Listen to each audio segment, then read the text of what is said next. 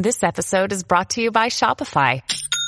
Forget the frustration of picking commerce platforms when you switch your business to Shopify, the global commerce platform that supercharges your selling wherever you sell. With Shopify, you'll harness the same intuitive features, trusted apps, and powerful analytics used by the world's leading brands. Sign up today for your $1 per month trial period at shopify.com slash tech, all lowercase. That's shopify.com slash tech. Something crazy is going on. So on Twitter, my what's happening section, it's this curated feed that appears on the right side of the screen. All of a sudden, skateboarding is trending, baseball is trending, Ubuntu is trending, and I'm like, I like those things. Baseball is kind of meh, but uh, I like skateboarding and I, I like Linux. Why is skateboarding trending? The entire time I've been on Twitter, or at least for the past seven or eight years, it's been completely political. There was even this one period where Twitter was trending a story that was about me that had no track, no traction, no, no interest, and it was completely fabricated. Now all of a sudden, the trending is cleared up. Something dirty is happening behind the scenes at Twitter. And I think there is now ample evidence suggesting that Twitter is cleaning house and trying to purge nefarious code. I think perhaps Vijaya Gadde was crying in the meeting because they lied to Congress about what they were doing behind the scenes.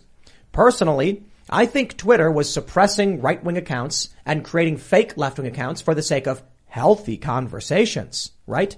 Trying to create some kind of pseudo balance. Now, I'll present my case for this. It is just a hypothesis. I, I, I won't say it's definitive because I don't know for sure, but that's how things really seem. Amid this, all of these shenanigans with Elon Musk buying Twitter, Biden's DHS has announced a new Ministry of Truth. It's actually some kind of department of battling disinformation, but uh, sure. It's being run by some woman who is lamenting Elon Musk's takeover, someone who is basically a Russiagate proponent, so we can see where this is going. They are not just going to back down. We've now got journalists claiming Elon Musk is already in breach of contract for buying Twitter because he disparaged Twitter. Surprise, surprise, he's not. They're lying once again. Senator Hawley is calling for a censorship audit on the platform. We got to talk about this stuff. We got a bunch of other stories. Maybe we'll get to. We've got um, illegal immigrants now in the United States. Uh, I think over a million. We've got uh, a new uh, op-ed from Stephen Marche on Civil War saying abortion may be a, a may be like a large catalyst for this. We've talked about it before, but I don't know if we'll get to all of that because so much is going on with what with this Twitter stuff. It is not just about censorship anymore it looks like there may be some serious Enron level illegal or mal, uh, malfeasant be, uh, goings on at this company. And Elon Musk, as Jack Posobiec said, bought the evidence. So joining us to discuss all this today is Sharyl Attkisson. Would you like to introduce yourself? Hello, I'm Sharyl Attkisson and my voice is a little funky today but I think we can hang in there. You want to pull the mic up a little bit, and you can yes. you can keep your you know keep, keep it down. You can yeah, just rest your you voice and take it easy, and we'll, we'll keep well, the hot tea coming. I have a long time establishment journalist working for CNN and CBS and PBS before going out on my own. And I tend to cover a lot of media issues, sort of looking at my own industry in a critical way that I think is very healthy, but a lot of other journalists tend not to do. Right on. Well, thank you for coming. It should be interesting considering what we're dealing with now. Uh, already there are journalists trying to lie and cover up. We've got this guy from NBC saying Twitter says the, the, the flux in followers is all organic. Sure. We got Jack Posobiec hanging out. The number one trend in the United States of America now is the ministry of truth. Mm. Because earlier today, nobody was talking about this DHS disinformation governance board until I happen to be on Twitter. Someone sends me this thing that it's Nina Jankowicz, uh, who's in charge of this thing. Nina Jankowicz, you may know her uh, from previously calling and, and saying that Trump supporters were planning to show up at the polls on election day militarized and with weapons to intimidate people from going to the polls. That's her October 2020 on CNN saying that previously she was a member of a, a Harry Potter fan band known as Whoa. the the Moaning Myrtles, uh, who had now lyrics, that's a scandal. Who had lyrics that I don't think I can say on uh, on YouTube um, about you know obviously underage boys. Um, yes, I'm I'm serious. And no one was talking about this other than the fact that she very obviously leaked the news to Politico and then was, you know, crowing about this. And for some reason, Politico didn't even think to do a story on the Ministry of Truth that was being enacted by the Biden administration. So it was up to little old me to have to go tweet this out and all the receipts of Nina Jankowicz, who she is, what they're doing. Because Tim and everybody else here, I got to say this, and Sharyl, it's amazing. Uh, I do hope you feel better, but I'm really honored to be on with you tonight. That she is one of the people who uh, immediately, when she saw the Hunter Biden laptop story, said that it was Russian disinformation. She said it was uh, it was a fairy tale that he could have left his laptop in this Delaware tech shop because you know I've never heard of a crackhead losing something before. Um, this is the person who's now in charge of your Ministry of Truth. Wow. All right. Well, Jax, uh, thanks for joining us. Thanks We for had- blowing also- that one open. also, baby. buy pillow, buy pillow.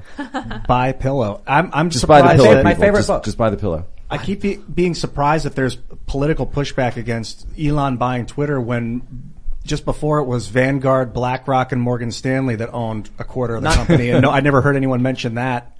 So I, I don't know what's better off in the hands of one man like Jeff Bezos and the Washington Post, or is it better off in the hands of a multinational corporation? Anyone you decide. Anyone other than Vanguard, State Street, BlackRock, et cetera, et cetera. Bezos. Yeah. Yeah. All right. We also got Lydia pressing the buttons. I am here pushing buttons. I had a great conversation with um, Sharyl earlier this evening. I'm really optimistic, hoping her voice holds out for us tonight. Hopefully, we can make it the whole show. We'll see what we can do. And don't forget, head over to timcast.com.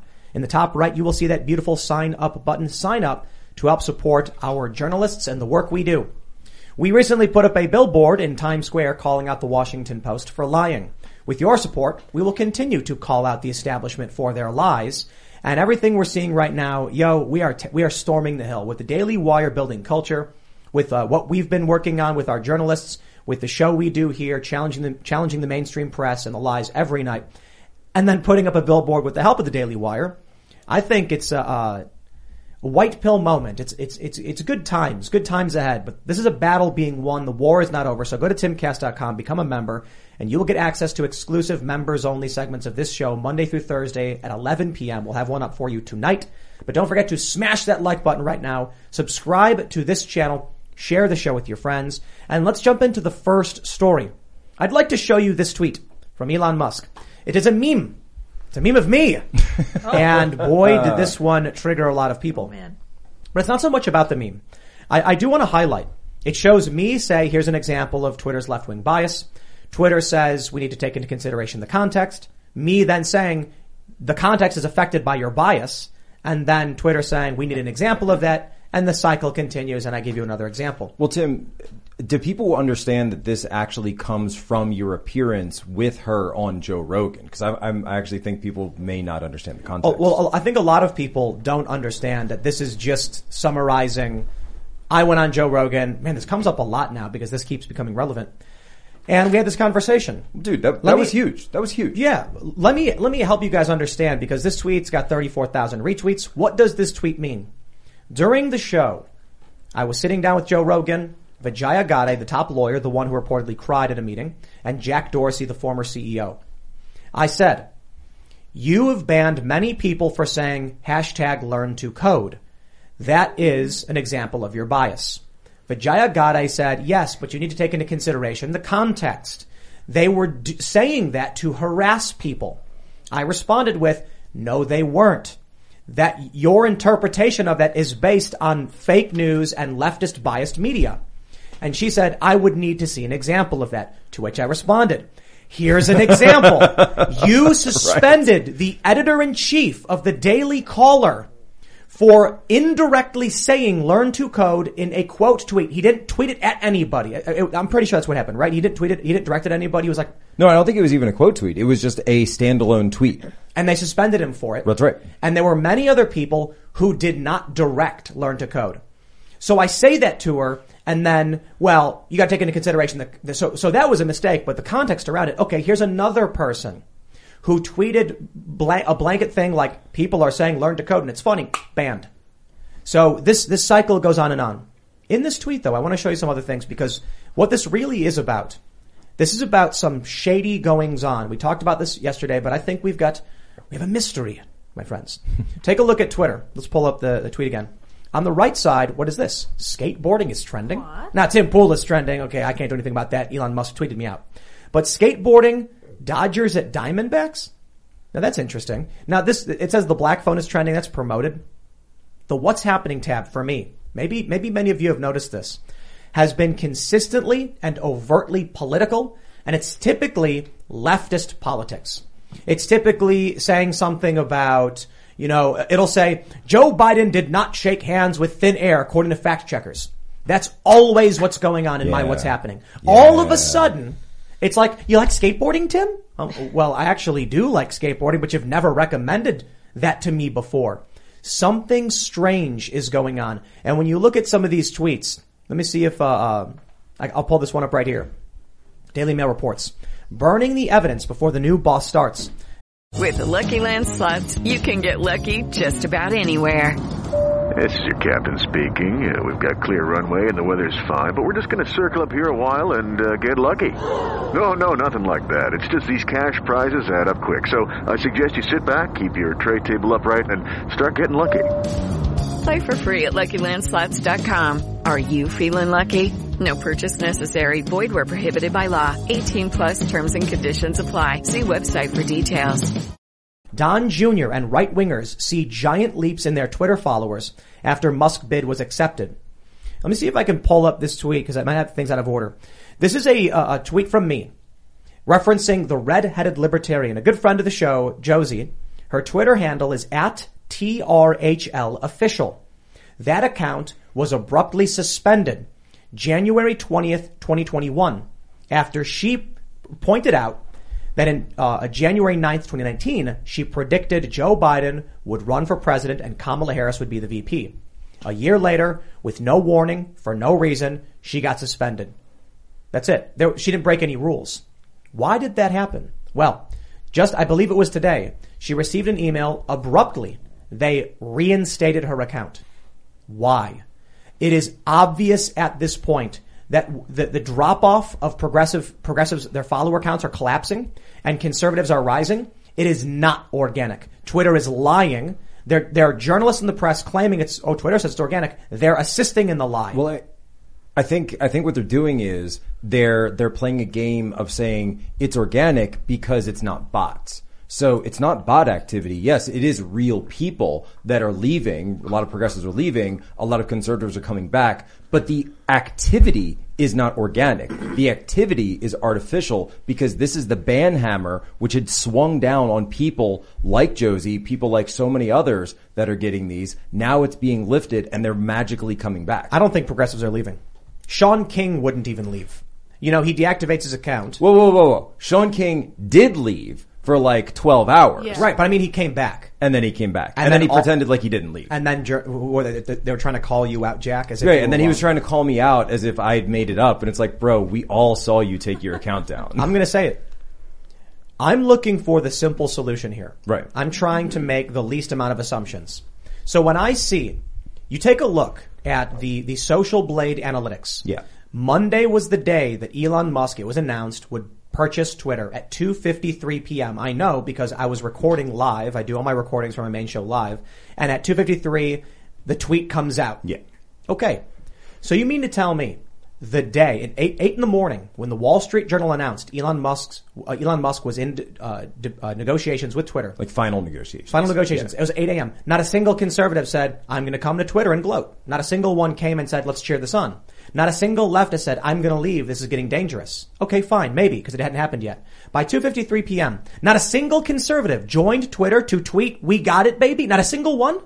Not a single progressive said, I'm leaving. I can't believe this just happened. No, they all just, for some reason, waited 24 hours. They all said, you know, Elon Musk uh, got Twitter back. I would like to gloat as a conservative. I'm going to wait until tomorrow to gloat. I think that's because the news broke the next day overnight and they weren't responding to him buying Twitter. They were responding to the news telling them to be afraid of it. Wrong. Well, Social Blade. There would, there would be a tiny, tiny bump when I track analytics, and I've done it for like a dozen different accounts. You would think you would see a 5% increase at least, right? Because this was trending like crazy. Every major news outlet was boom, breaking, breaking, breaking. CNN had it on immediately. You'd think there would be a tiny, tiny anomaly. So I gain maybe 1300 followers per day. You'd think Monday I'd see 1500 if that was true, Ian? No. It was the exact same. It wasn't until the next day I saw 20,000. The next day, 40,000. Something happened overnight. And now when I look at the what's happening tab, yo, now skateboarding is trending for the first time for me in eight years. Yeah, I, I've been skateboarding my whole life. Now they're recommending that to me. I want to add something to this. When the progressives are lo- progressives losing followers, I don't think progressives are leaving for the exact same reason. You would think there would be a small anomaly the day the news was announced of progressives saying, I'm going to leave. Maybe Ian is right that many people didn't notice until the next day when the news was really all over the place. But you'd think at least some people in the know would have left. A small percentage. 1%, 2%. There is zero anomalous data. It, it is static like normal. And then the next day, boom! 5,000 followers gone, 10,000 followers gone. No, I think these were bot accounts. I think Twitter was, I, I would, I would, I would argue, it's possible at least, Twitter was involved in this. We've already seen the story from Judicial Watch where uh, d- d- uh, the Democratic Party, I think it was in California, was requesting censorship. How much do you want to bet? That was a DC Draino. DC Draino? That was DC. Well, that's his lawsuit. Oh, okay, okay, well, he was go. censored after request, and I believe. Well, no, I think I think Judicial Watch revealed this. We had Tom Fitton Yeah, on I think they did it, and then I know Harmeet Dillon is working on that one as well, where his censoring actually came at the behest of the California government, and what Judicial Watch got was the act. Well, they're they're getting the actual Documents. receipts, the documentation that shows that. I'm willing to bet that Twitter was operating fake accounts for the sake of quote unquote health of the platform. That is, the platform was overwhelmingly being dominated by right leaning voices. That liberals were overwhelmingly rejecting wokeness. A healthy platform, a good balance between left and right, right? Well, the problem is former hippie skateboarding liberal types and left wing types like Tim Pool all of a sudden are saying we got to vote for Trump. The scales had shifted. How much you want to bet Twitter said we've got to, we have the mission on our hands. So we're going to ban a good chunk of the right. We're going to artificially inflate the left to fake the health of the conversation. Well, I think that almost gives them too much credit for doing something that's to the benefit of the whole. And I think there may be an element of that thought process in there, but I do think there was a big element, as in California, of political figures and corporate figures able to call the shots with Twitter so that some of the balance or what may look like balance is actually influence. And I think that's what makes the case for Twitter not just being a private company that can make its own policies, which is what people say when there's a question of do they have the right to censor? People say, well, it's a private company.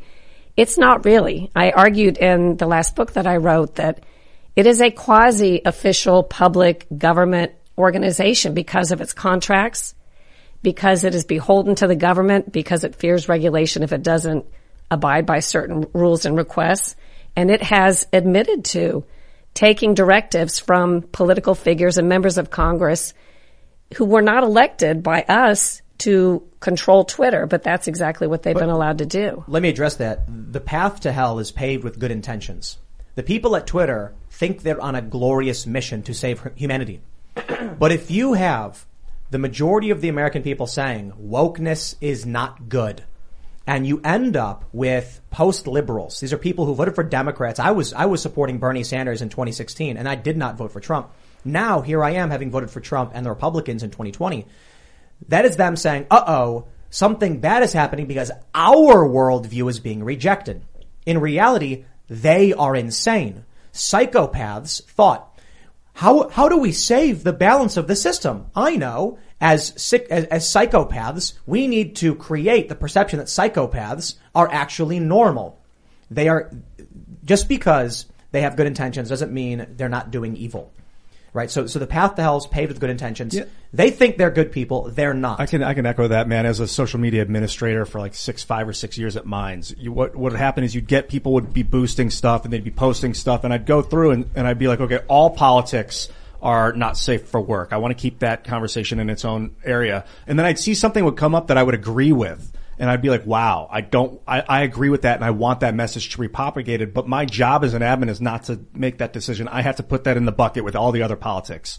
For instance, Tim's work. He'd make a video and it would be cogent and I'd be like, well, it's politics. So it goes with the politics. And it takes a strong mind to continuously do that. I don't think any human's really capable of setting their emotions aside like that. Let's take it back in time. How did this all begin? Gizmodo reported May 9th, 2016. Former far right Gizmodo. Far right Gizmodo. Former Yeah. Facebook workers. We routinely suppressed conservative news. And when I said, wow, look at this report from what is NewsGuard certified, real news, I get accused of echoing false claims from conservatives that they routinely face suppression and censorship.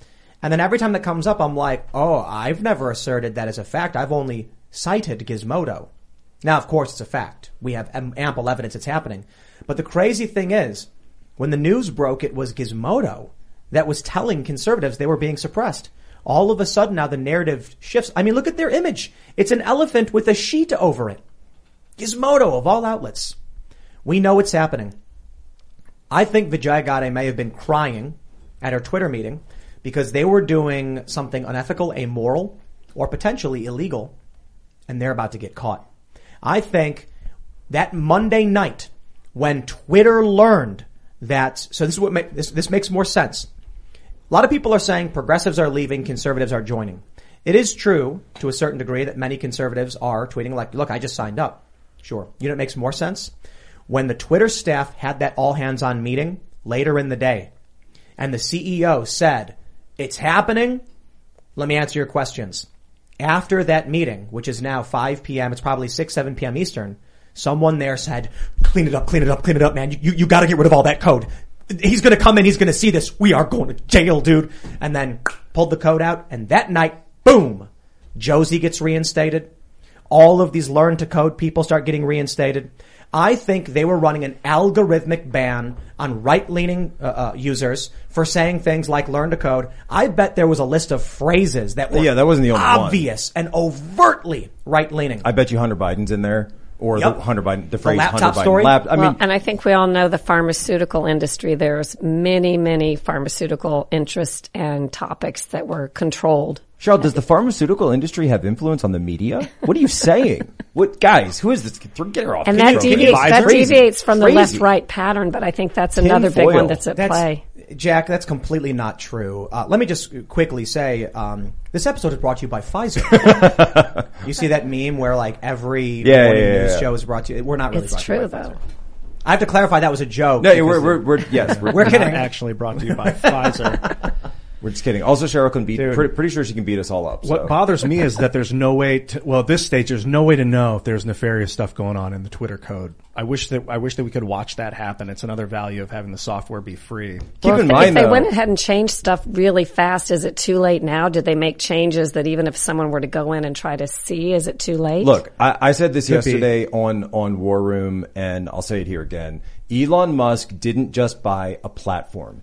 Elon Musk bought evidence. He's got all this, and I guarantee you that he knows people that he can bring in that when they actually peel back the curtain. Uh, look under the hood of this thing. They can go back as far as they have to go because he will bring in the highest caliber people. Because you see all the stories, by the way, in Business Insider, they say, "Oh, he's you know he's so demanding and he's always firing people." No, because he wants the best. Well, I don't can know I, why can I say something? If he's really smart, and I think he's really smart, these transactions, as you know, they're gone over by attorneys and analysts. Some attorney from Elon Musk's group sent some attorneys over at Twitter a note that said, "Don't touch things." Preserve your Preserve records, evidence and Twitter. records. Preserve Yes. your records. But watch out for Twitter going down mysteriously. Yep. Which of course happens. Yep. Watch for any kind of server migration. So right now, if they manipulate code, I believe it, it's theoretically possible to see that they've done changes to look at edits. But uh, correct me if I'm wrong, Ian. If they migrate the servers fresh, copy only the existing code, all the records are going to be lost. I don't think I'm qualified to answer that. I don't know. So Can I can I just go back real quick onto the the Ministry of Truth, by the way, because I've just got. well, let's. I want. I want to bring the story up right now. Okay, So because let's- let's- th- let's- there's an update, and oh my goodness, Let me pull up this story first and we'll throw it to Jack. We have this from timcast.com. Department of Homeland Security forms Disinformation Governance Board. Homeland Security Secretary Alejandro Mayorkas said the board would work to prevent disinformation campaigns that target minority groups. They lost Twitter, and this quickly. They are already trying to play dirty games. We have it over at the Daily Mail where they mention it is being head, his Biden sets up disinformation governance board, and it is being headed by a Russia expert who called the Hunter laptop story a Trump campaign product and said she shudders to think about Elon Musk taking over Twitter. Well, here's our Ministry of Truth. Jack, what's going on? Well, Tim, see, here's the thing: is that Nina Jankowicz of the Moaning Myrtles has has re- has responded. So she's responded to some of this criticism. She notes. For those who believe this tweet is key to all my views, it is simply a direct quote from both candidates. For you see, this was during the final presidential campaign. And if you debate, and if you look at my timeline, you will see I was live tweeting. See, she was just live tweeting. She was just live tweeting the debate. Except here's the problem. In the immediate follow up tweet to this, she wrote, the emails didn't need to be altered to be part of an influence campaign. Voters deserve the context. Again, the keyword context, not a fairy tale about a laptop repair shop. She called it an influence campaign in the very next tweet. So we caught her in day one on the job lying about what she said about the Hunter Biden laptop, trying to cover it up. But I'm sorry, Nina, we got the receipts. Lucky Land Casino asking people what's the weirdest place you've gotten lucky? Lucky? In line at the deli, I guess? Aha, in my dentist's office. More than once, actually. Do I have to say? Yes, you do. In the car before my kids' PTA meeting. Really? Yes. Excuse me, what's the weirdest place you've gotten lucky? I never win and tell. Well, there you have it. You can get lucky anywhere playing at LuckyLandSlots.com. Play for free right now. Are you feeling lucky? No purchase necessary. Void where prohibited by law. 18 plus. Terms and conditions apply. See website for details. Lucky Land Casino asking people what's the weirdest place you've gotten lucky? Lucky? In line at the deli, I guess? Aha, in my dentist's office. More than once, actually. Do I have to say? Yes, you do. In the car before my kids' PTA meeting. Really? Yes. Excuse me, what's the weirdest place you've gotten lucky? I never win and tell. Well, there you have it. You can get lucky anywhere playing at LuckyLandSlots.com. Play for free right now. Are you feeling lucky? No purchase necessary. Void where prohibited by law. 18 plus. Terms and conditions apply. See website for details. Can I say that I find it a little odd that we've all bought into arguing over sort of the minutia of how this is done instead of stepping back and looking at 2015 and the notion that anybody should control for any reason. So we're arguing, should they control a certain hashtag? Does it really attack people? Wasn't attacked. Why are they controlling a hashtag in the first place? Before 2015, there was relatively little, if any, discussion over bringing in third parties, a corporation, no less, to control the content that we can access and make our own decisions on on the internet. The social media companies had already invented tools where we could control our own experience. If you don't want to see something, if you want someone to call your experience, you can follow the right people, you can block other people. The notion that someone else should be doing that for us was introduced to us in about 2016. And we've kind of bought into it. We've argued over the terms. We've kind of bought into that there are reasons why this should be done. And there are people who could maybe do it better. Instead of stepping back, in my view, and saying only that which is illegal should be moderated by anybody, in my view. Well, that's where we've been. Right, so we had, I mean, uh, yes, we had obviously. Torba from Gab Right. on the show who said, "Here's my rules," and he pulls out the Constitution, and I'm like, "Agreed." Well, that's kind of what Elon's saying now. That Right. that his his notion, and this this by the way, this is why these two stories are connected because Elon said that his view, and he said this in that TED talk he gave last week, or the, it was actually an interview, I guess. Um, that his notion should be that it should be up to the laws of the state in which Twitter is operating, because those laws are reflect, reflective of the will of the people. I guess if you're in a democracy, right? Um, that being said, right? That being said, the very same way, the ink isn't even dry on the paperwork for Twitter, and already the Biden administration is launching a Ministry of Truth. They know they've lost this one.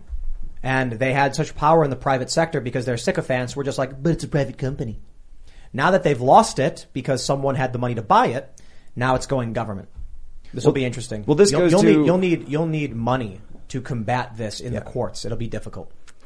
Does anybody read or are they required to read anymore? I'm a little older than you guys, but 1984 Of course, oh, yeah. and Love Animal it. Farm in school. My kid wasn't. I mean, we read it at Oh, home. I don't think Not I was required to. No. no. this was required reading when when I was growing up. Wow. And when you say ministry of truth, and I get it, and a lot of people get it, I think a lot of people, when I've mentioned these things about 1984 and how language is used to mean the exact opposite of what it really is by the government, all the things that are happening that are such perfect parallels to what were written, what were written about decades ago, so many people seem unaware of. And I feel like if people had been opened up to this, they could see it happening and witness it with some knowledge that they're not able to in many instances now. Right, and the main the main character for those who haven't read it, the main character of 1984 works for the Ministry of Truth. Right. That's his job is to go back in time and censor things that are no longer in line with the party narrative. The Ministry of Peace is all about war. The Ministry Right. of Love is all about hatred or hate, whatever. They call it double speak. Double speak, yeah. So what we normally save super chats for the end, but typically sometimes we get a good one. We do have a good one here from uh, Christopher who said they're purging their code, but they're bringing back followers to make their earnings report look good, so Elon can't buy. Now I don't know if that's true that he wouldn't be able to buy if the earning report looks good, but this will affect the earnings report if Twitter comes out and says we had a massive increase of users. Look at all this. I think Elon Musk cornered Twitter. He came to them knowing their earnings report was going to be bad and the stock would fall. And so they had no choice but to accept the premium because he made the offer only a couple weeks before they had to do their earnings report. If they did not accept the $54.20, earnings report comes out, stock drops to 30, the board can be sued for that massive loss by the shareholders who would be outraged. So he wins this one. They can't break the deal now. If they do, they lose a billion dollars. But it is interesting because whatever Twitter is doing right now, removing these bans, will make their growth look better. To someone that's not paying attention.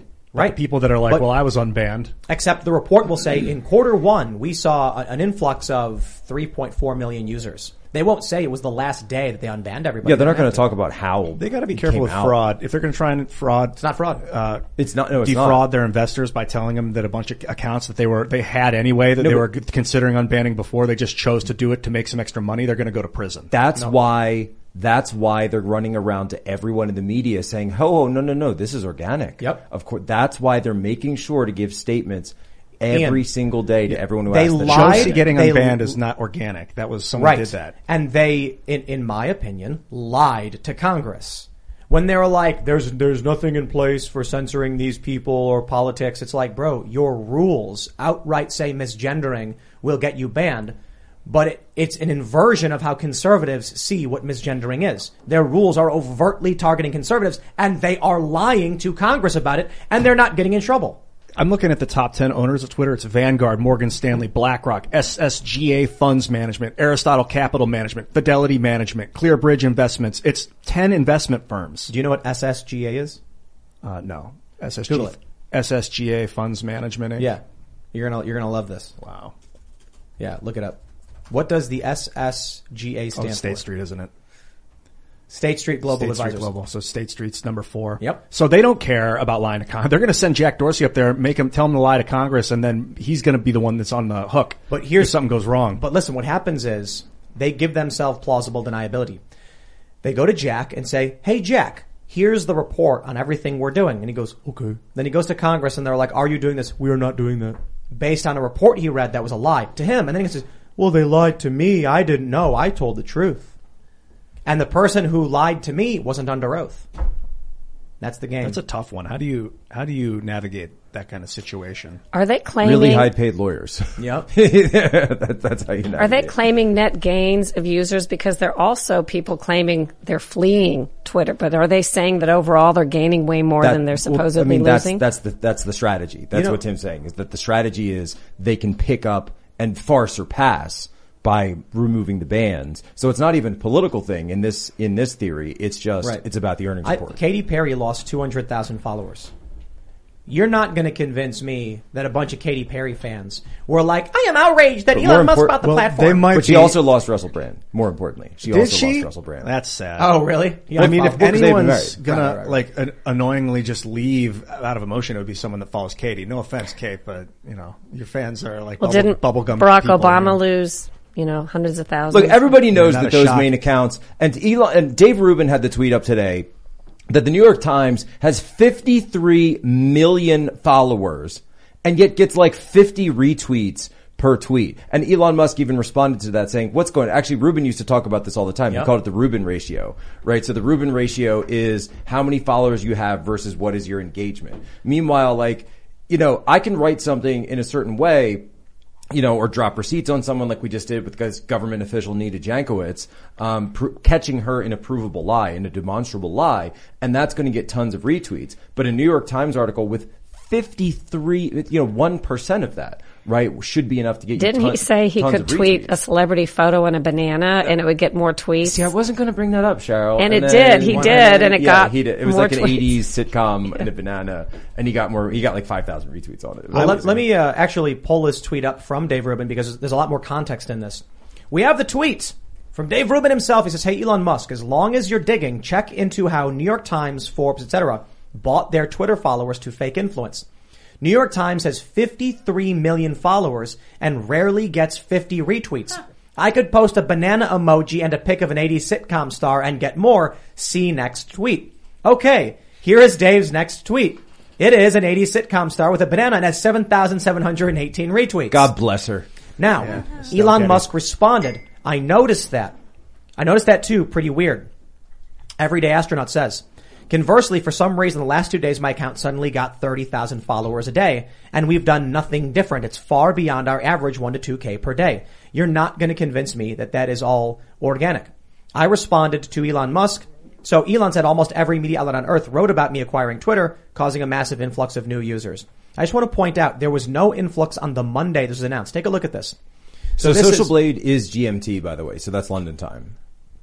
Sure, sure, sure. So just to take that in consideration. Absolutely. And it's possible, I was saying that they don't, they, they calculate everything by like 5 p.m. That still doesn't explain how on tw- on the 20, so uh, whoever's account this is, Everyday Astronaut. Right. So 3 p.m. Look at the averages. Would be what? 8 p.m. On 424, 3,000. On 423, Yeah, come on. 3,000. On 425, 3,000. 3,900, 3,700. And then the next day, 30,000. I don't buy it. No, no, you can't. I mean, that's what is that? A, Well, the other way to check A is 10, to- a to 10x increase? The other way to check is to check the create on date. So go through and look because I've seen a lot of accounts that are created April 22 now with zero followers. I have seen that. okay. And some people were tracking on uh, governors. Actually, a, a mainstream outlet, I forget which one, was looking at Governor DeSantis' account, and they saw that some. But but it was only like ten percent of the followers were created on in April 22. So, so take a look at this. 424, it's 37. 425, it's 39. Now there's a gain of about just shy of 200 and uh, 160. That can be explained by, uh, it, it can be simply explained by Monday more people are at work and they're on Twitter. But there's nothing, there, there should be a larger anomaly because it was 8 a.m. on the 25th when they said Elon was in final talks to buy this shouldn't there be at least a small percentage of conservatives being like, I'm gonna follow an astronaut? I, I would, I would think so. So I, I, I think there's something dirty happening. But back to Dave Rubin's point. Let me, let me tell you what's going on with some of these accounts. For one, journalists buy fake followers. I know all about that. And the New York Times likely has, when, when you sign up for Twitter, they tell you to follow these people. It says follow these accounts and then you'll just go boop, boop, boop. New York Times is probably one of the first recommended and it's I probably get that why. constantly. If you Yep. scroll back on some, so the way to check, um, people use this for identification purposes many times because typically some of the first accounts you follow will be geographically um, co-located. Yeah. So you might follow your local newspaper. Now, if you're in New York, that might be New York, but maybe you're in Minneapolis, you follow the Star Journal, right? Maybe you're in Nashville, maybe wherever you are, right? And so some typically, if you scroll back on someone's Twitter followers, those are in um, sequential order. So you're actually looking at a timeline of when they followed each person and in that time. So if you go back to the earliest ones, usually the first two or three are going to be like New York Times, CNN, or Washington Post because that's what's recommended to you. Suggested. In many cases, when you're signing up for your account, they require that you follow three before you can sign up Yep. and they present those three to you. Tim, Right. how do you buy followers? We just Google it. I, I don't know if you can still do it, but it was it, it was Fiverr big used for to while. have it. Remember Yeah, that website yeah, yeah. How expensive is it? Well, Fiverr's Dirt kind cheap. of they're they're more they're a little bit more a little bit more professional now. Every- but it used to be like these Macedonian bot farms. And I'll stuff. tell you, everybody accuses everybody else of buying followers, and it, you you can't really track this stuff anymore. The, the the the bot farms have gotten really good at obfuscating this. Um, it, what people used to do was track uh, engagement, so they would look at a certain account and then run it through some you know program, and it would be like seventy five percent of their followers don't tweet, they're fake.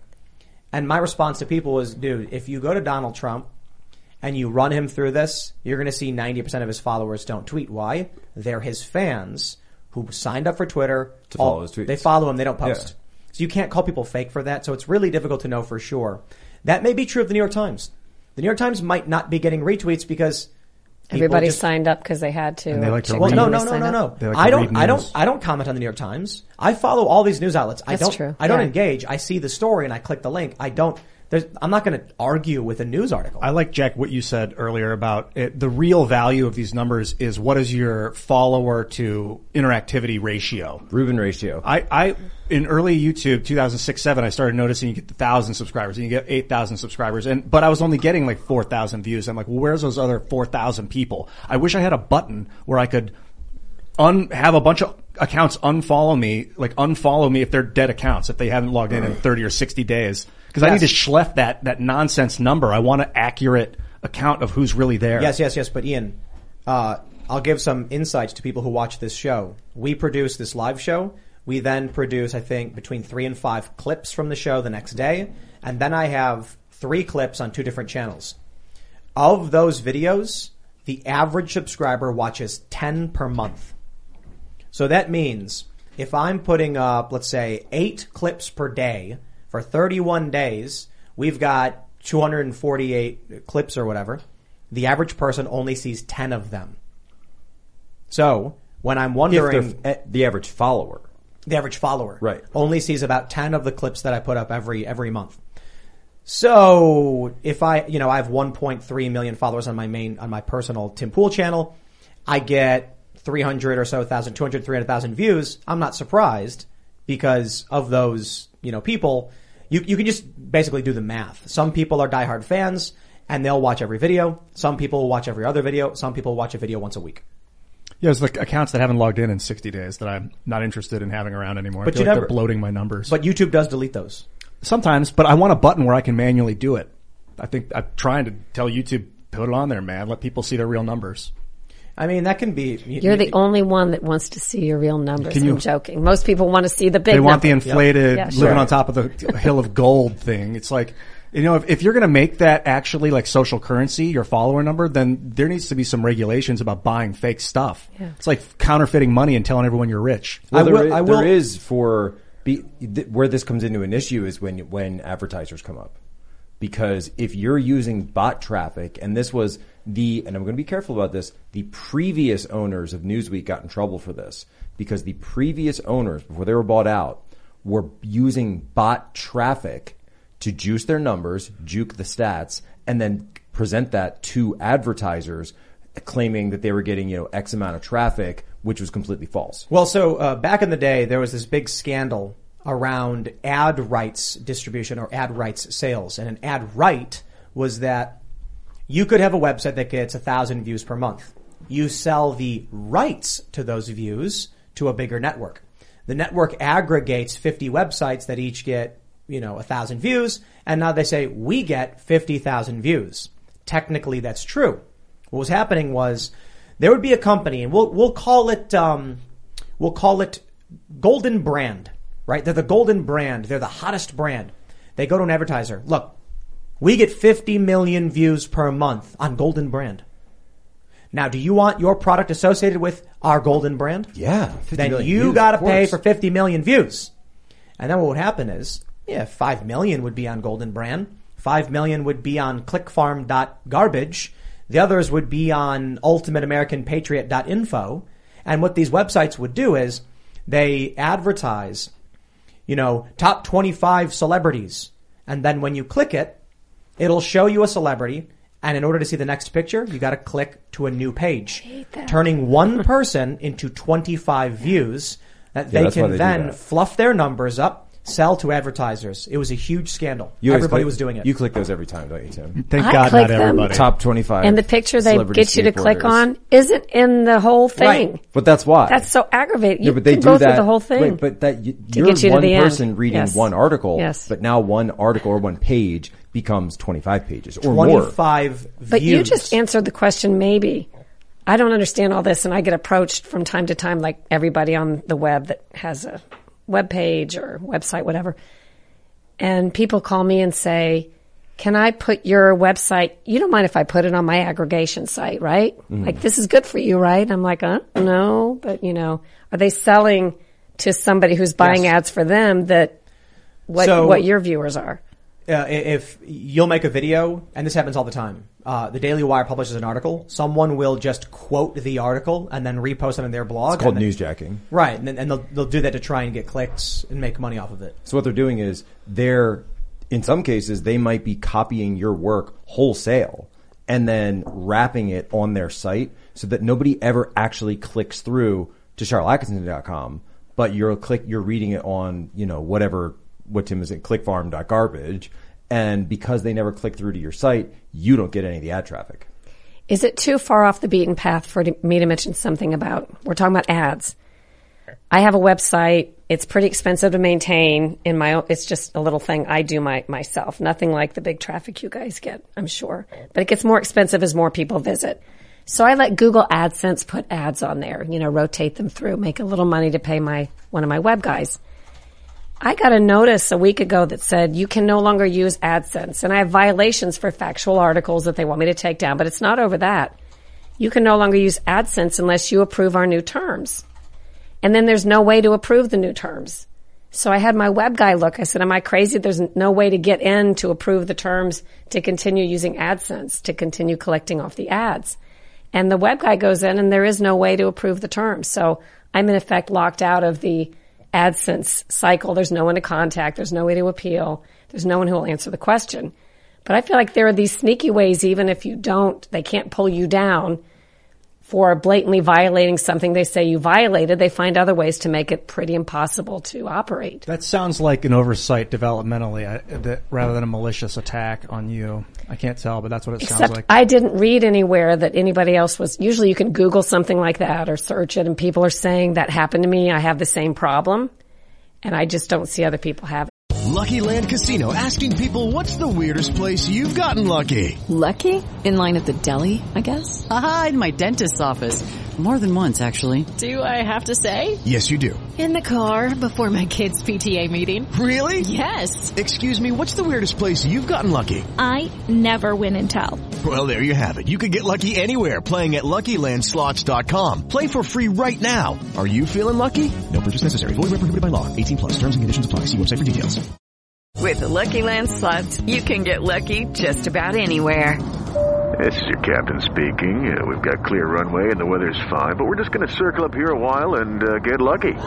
No, no, nothing like that. It's just these cash prizes add up quick. So I suggest you sit back, keep your tray table upright, and start getting lucky. Play for free at LuckyLandSlots.com. Are you feeling lucky? No purchase necessary. Void where prohibited by law. 18 plus terms and conditions apply. See website for details. I I definitely saw some a lot of people talking about Google AdSense sending out new terms. Um, I don't. I didn't see anybody mentioning that. Maybe if that's a great question, if anyone's in the super chat who's watching or can send anything in. Um, but it that does. But sound it like reminds a me technical of issue, but, yeah. That recently said I had a violation. And then if you click in, there is no violation. and it says if you don't fix it, we're going to take down your page. And you click to appeal and it says there's too many appeals. We can't consider yours. It's a, it's to me anyway, it's a trap that I can't get out of. So I just quit using my professional Facebook. You know, page. regarding terms of service, this is very important. When a company updates their terms of service and wants you to click accept on them, what they should have to do legally is show you the old terms of service and the new terms of service side by side with changed. highlights of all the changes. So you can click in the areas, go right to the place that's been changed and see exactly what's been changed. Completely unconscionable the way they do it now. Let's change it. I want to I want to pull up this tweet from ContraPoints. ContraPoints is a prominent leftist YouTuber and trans woman who quoted the Elon Musk tweet of me and Vijaya Gade and said, The Rogan clip he's referencing is about whether Twitter having a rule against misgendering trans people is quote left-wing ideological bias. Partly true, but yes.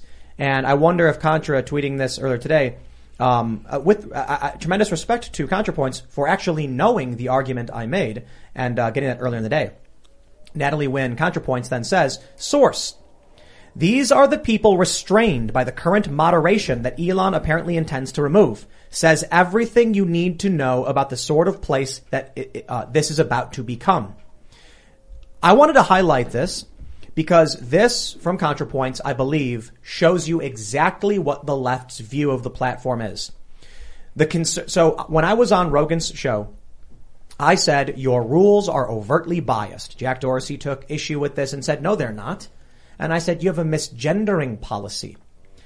Conservatives do not agree with progressives on what misgendering means to a conservative. If someone is born male, they are he, him. To a progressive, if someone identifies with a pronoun, they're whatever pronoun they want. That is a, a difference in worldview. And at the very least, you can say Republicans going to vote one way, Democrats going to vote the other. That is not a moral statement. I am not saying it is good to misgender anybody. I'm saying if Twitter decides that the conservative perspective on this is out the window and only the, and they will enforce with permanent removals the progressive worldview, then there is a biased system to the left. ContraPoints and uh, the fans of ContraPoints believe it's a good thing that conservatives are not allowed to have their worldview on the town square and the largest political social media platform. Now, conservatives think the left should be allowed to have their views on the platform, but the right should as well. I just got to say right there, this is why post liberals, people who used to vote Democrat, used to vote for Bernie, are now finding themselves voting for Trump. I'm one of them. Because I'm like, I think it's fantastic that ContraPoints expresses uh, all of these opinions and has left-wing views. Wonderful. I'd like to argue them. I also appreciate that Jack Posobiec has his opinions as well. But they banned Alex Jones. They banned Donald Trump. They banned Laura Loomer, Milo Yiannopoulos. They banned Carl Benjamin. And for what reason? They said naughty words. Words they did not like. Well, okay. That's politics. If you want a political platform, expect things you don't like. Some people like what they say. Vijaya did not. There's a really uh, uh, another response to this. Wait, Tim, you're, you're leaving you're leaving on not one but two brothers that absolutely deserve to have their Twitter accounts back. Please, please remind everyone who that the is. Krassenstein brothers. Absolutely, the Krassenstein well, brothers. but so they were accused of using bots. now that was a bot issue, I don't care. but they, accused- should have their accounts back. They accuse many conservatives using bots as well. I haven't seen any evidence. You show, you show me proof the Krassensteins were using bots, I'll say, okay, fine. For the time being, I don't know about that. One of the other responses was that there were several examples of uh, uh, breaking the rules. That doesn't negate my point. Vijay told me that Carl Benjamin was suspended for saying some really awful things. And I'm like, yeah, I agree. I think those things are really awful too. I can't remember exactly what he said. But does that matter? Perhaps there are some people who would come out and say, I don't believe anybody who opposes free speech should be allowed on the platform. It is an affront to American culture. It is affront to the founding fathers and everything this country stands for. How about this? How about every conservative who says burning the flag is wrong? If this platform was run by Donald Trump, he'd ban people for showing pictures of burning the flag. And that would be wrong in my opinion. But it, shows, it it goes to show you that when they but then what if you're reporting? What if you're reporting on Antifa? Well, I don't think Trump would ban you for reporting on Antifa doing it. I'm saying if Carl Benjamin goes on the platform and insults someone and calls them a name, so they ban him for it. I believe if it was run by staunch conservatives, people like Donald Trump, and you post yourself burning a flag, you'd be banned for it. But this this is also my my point though is that if you're running this through some arbitrary format or, for, or arbitrary system, you have some machine that's banning people. Well, Right. You start with saying, okay, I don't like the American flag burn. I personally don't like the American flag burn, ob- obviously. Um, but then you start banning people for showing that. Well, then if I'm reporting on Antifa or if you're reporting on whoever you're reporting on, right? And you have to show extreme symbols. So I remember I did an Antifa documentary and uh, was it Vimeo? Vimeo took it down because they said it was violence. Well, it was a documentary about a violent group that uses violence to attain political ends. So yes, there's going to be violence in it. But I'm let me say, violence. again, we're arguing something that is easily resolved and was in the original design, I think. Somebody says something you don't like, you block them once, you'll never see them again. That's your method, your tool that you can use. But what you're saying when you want people to be blocked is you don't want other people to see it. You're not even talking about yourself. You're trying to control what other people can access. That's what I have a problem with. There are the tools that exist there. If I don't like what you say, I can hit block and I'll never see it again. It only has to happen once. Avert your eyes is- and move on. It is insane to me that the left thinks you should not be allowed on the platform if you would choose to call them something they did not choose to be called. In what reality? I can go outside, walk down the street, and call everyone uh, uh, a chicken effer. I can see a guy walking down the street and be like, screw you, chicken effer. And you know what's going to happen? Nothing. Now, in some places, they might attack you. They might hit you for it. 99% of the time, they're going to be like, okay, whatever, and they're going to walk off. Yet for some reason, these people on Twitter are like, not even Zuby, famously suspended for saying, okay, dude, not trying to misgender someone Right, by right. calling him a dude, but just being like, okay, dude, like in response. I call everyone dude. I actually call Right. everyone dude, regardless of gender. They they are actually arguing that you would see an image of someone, and because you used the wrong pronoun, you should not be allowed on the platform. Right. Insane. I man, it's a private private company owned by a guy. If he wants to censor people and kick them off, I get it. When the company, well, the company is Twitter. The, the Twitter.com is just a piece of property that's owned by the company, Twitter. So I want to talk about the product, Twitter.com. If when it gets big and you're like, okay, now this guy is controlling something that we're using in the commons, what do you do? You use the government to say you can't censor? I don't like that. That's uh, the only the only thing I can think of is to make him open up the code so that other people have access to other Twitter. Well, I agree with you. I think having the government come in and say anything, it just compounds the situation that we're already in. I think that social media titans should have said when they were initially approached with trying to moderate and fake fact check and do all the things they do, their best answer for their own protection too would have been to say, we don't do it. As Tim said, Gab said, we only censor or control that which is illegal. The other stuff you can do yourself. Ex- The except moment- doxing. And spam. No, I don't. Did, did, did, did he say he banned spam? He wants to. He Yeah. said he wants to. So, but- but- and so they're, they're interesting and fair points. And Uh, authenticate all humans, which is interesting. no, no, no. I mean, I I know Elon does. I'm talking about Torba. Oh, uh, sorry, of sorry. Gab. Gab, Gab, you know, Andrew Torba said the don't know if he's Constitution, but Gab. you can't dox people. And I said, I think everybody agrees with that because showing someone's address is not an expression of your political views or opinions. It's just, a s- you know, it's an attack on someone. So should we? But hold on. I actually wonder if that, uh, if doxing should be allowed. Well, that's what I'm wondering. Should we amend the Constitution, the right to privacy, to incorporate doxing? You can't do it. Well, this does get into though that the area that we're talking about, where essentially what Elon has said. Well, I just don't. I want to just go with whatever the law is, and that's very noble. However, we've all come to agree that there are certain things that we want moderated, like doxing, um, that aren't necessarily covered by the law.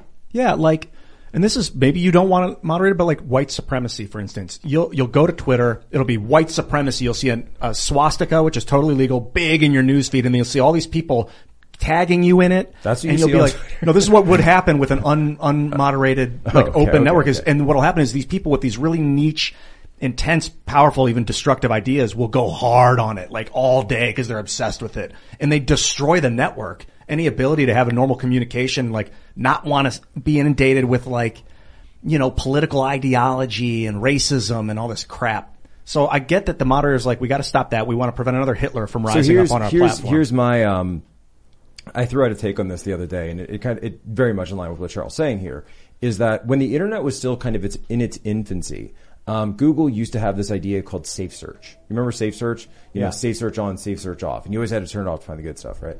Um, but what it, the idea was though, the concept behind that was that self-moderated content, right? So if my kids, for example, are picking up, um, like let's say we're in a long car ride. We try to limit their screen time. We don't do like tablets in the house or like anything like that. But if we're on a long car ride or on a flight or something, right? I might have the tablet for them, but I'm making sure that it's on lockdown. I'm moderating that content. Now, as a dad, right, I know what sort of things I'm going to allow my kid to do. Same idea is that you go on and then you can set Make- maybe you can set certain you could click i don't want to see hate speech right and that's a filter and boom you click that and then anything that twitter the good people at twitter who have, de- have deemed to be hate speech you don't see that but it doesn't deny anybody the ability to use the platform Well, that's what I was going to say. It'd be so easy to create a tool that says, if I'm someone I want a third party to moderate what I can see and I like what Twitter's doing,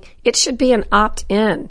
And there can be different It's an opt-in, things you yeah. can opt in to. I, I, I talked with Bill Ottman of Minds about this, being of, of there being the overworld and the underworld. And the underworld is whatever's legal. And so if advertisers have an issue, they don't advertise in the underworld portion, but people can opt in and say, I want to see everything from the underworld or I don't. And so you have your standard moderation policies, you know, which is, they, you know, Minds is still very much a free speech platform that allows a lot. But the real serious, nasty stuff that you might not want to see or the outright, you know, hateful stuff, all of that will be considered, you know, underbelly versus overworld. I don't think Minds actually doing that. Well, yeah, there's a, a not safe for work type of way to view the site, Right. kind of like what you were saying, Jack, a toggle. Problem is if someone uploads a swastika and they're like, no, I'm not gonna, I'm not gonna self-tag this one. It's just, I'm gonna tag it as a dog. And then you, your kid opens up the website and they see a swastika and they're like, what? So then you gotta report the thing. Then it goes to a, a group of people or something much worse than a swastika, something graphic, like a body blown open or something. It goes to the, the admins to decide like, okay, this was mistagged. If it's from an account that con- consistently mistags their stuff, you can ban it, but the, that person's going to start a new account. Now, do you have to make the user have a unique email address to start their own account? I think they do at Twitter. Minds, I think Minds does. We've tried not having one of those. Of course, you get the same guy will make 90 accounts and then upload the swastika on every account, hashtag dog. And you're like, wow. So, so getting the community to moderate, honestly, is probably the, the best way to do people it, are but they're allowed going to to- see some nasty stuff. Under Elon Musk's uh, rules, I'm willing to bet you'll be freely posting swastikas. You know what's really interesting too is that uh, Twitter banned. I'm pretty sure they banned the American Nazi Party. Do you, do you, do you guys remember that? I'm pretty sure they did. I wonder if Elon Musk would reinstate that that political. Well, there will be people who will want to test it and Right. make that point. But I also, as, as a reporter, the kind of journalism I do, I don't want to see just the accepted version of something. I'm looking for stuff that may seem objectionable to other people because I'm looking for sources. I'm looking for who's saying things that are off the narrative. I'm finding whistleblowers that way. I'm looking to see what's being passed around that may not be true. Maybe I'm looking for something that's not true on purpose. And it's become very difficult, whether you're working on the internet or social media, to find the things I used to be able to find a lot more easily 10 years ago. I just want to say Elon Musk is the hero we need and deserve because he just tweeted, "Next, I'm buying Coca-Cola to put the cocaine back in." Woo! oh, solid. Yo, these these are the kind of tweets I strive for. What is happening? Michael Malice, you should uh, you should take Do you- take heed notes. of Elon. Musk. Do you get the impression, trolling. like, all right, and I'm just gonna like this. This is my impression. I, I've never met Elon. Um, I don't think I know anyone who knows him or anything like this.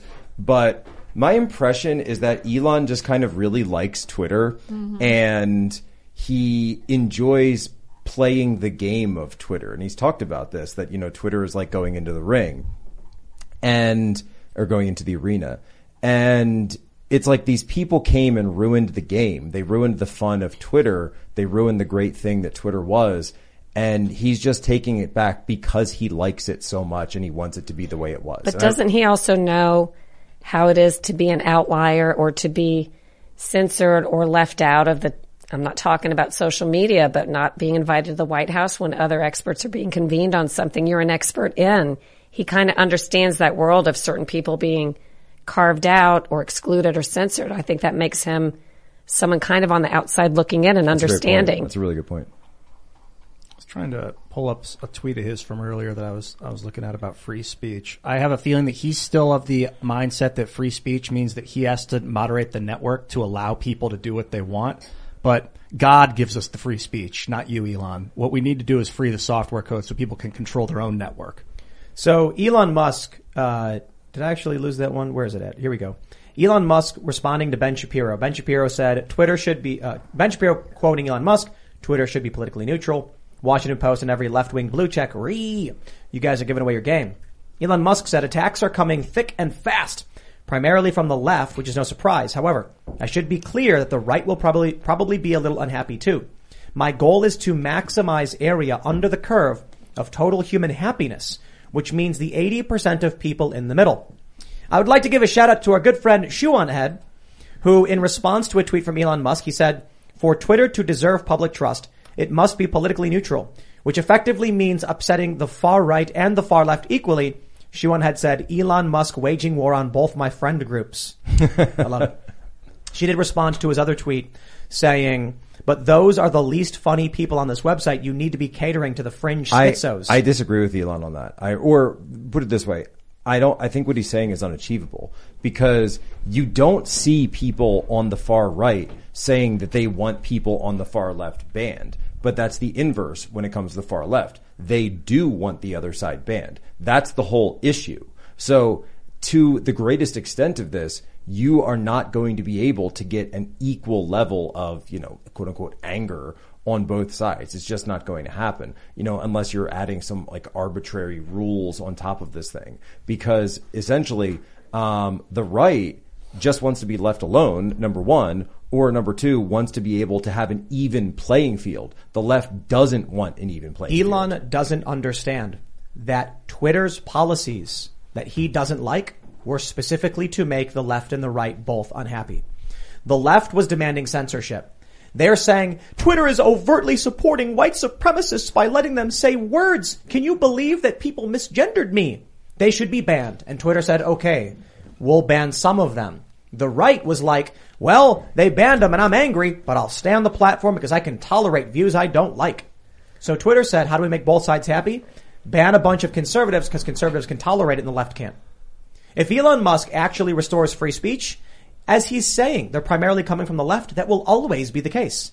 There will be no circumstance where someone will do something overtly egregious on the right and the right's going to be like, that's unfair. They should be allowed to do those things. when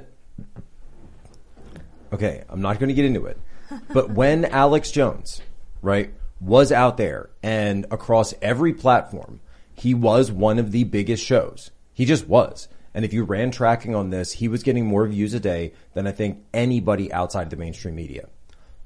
I saw lots of people on the right. I saw conservatives up and down, um, attacking him for things, um, mocking him, ridiculing him, saying they disagreed with various takes that he had on various issues that YouTube probably doesn't want me to get into. That's not my point.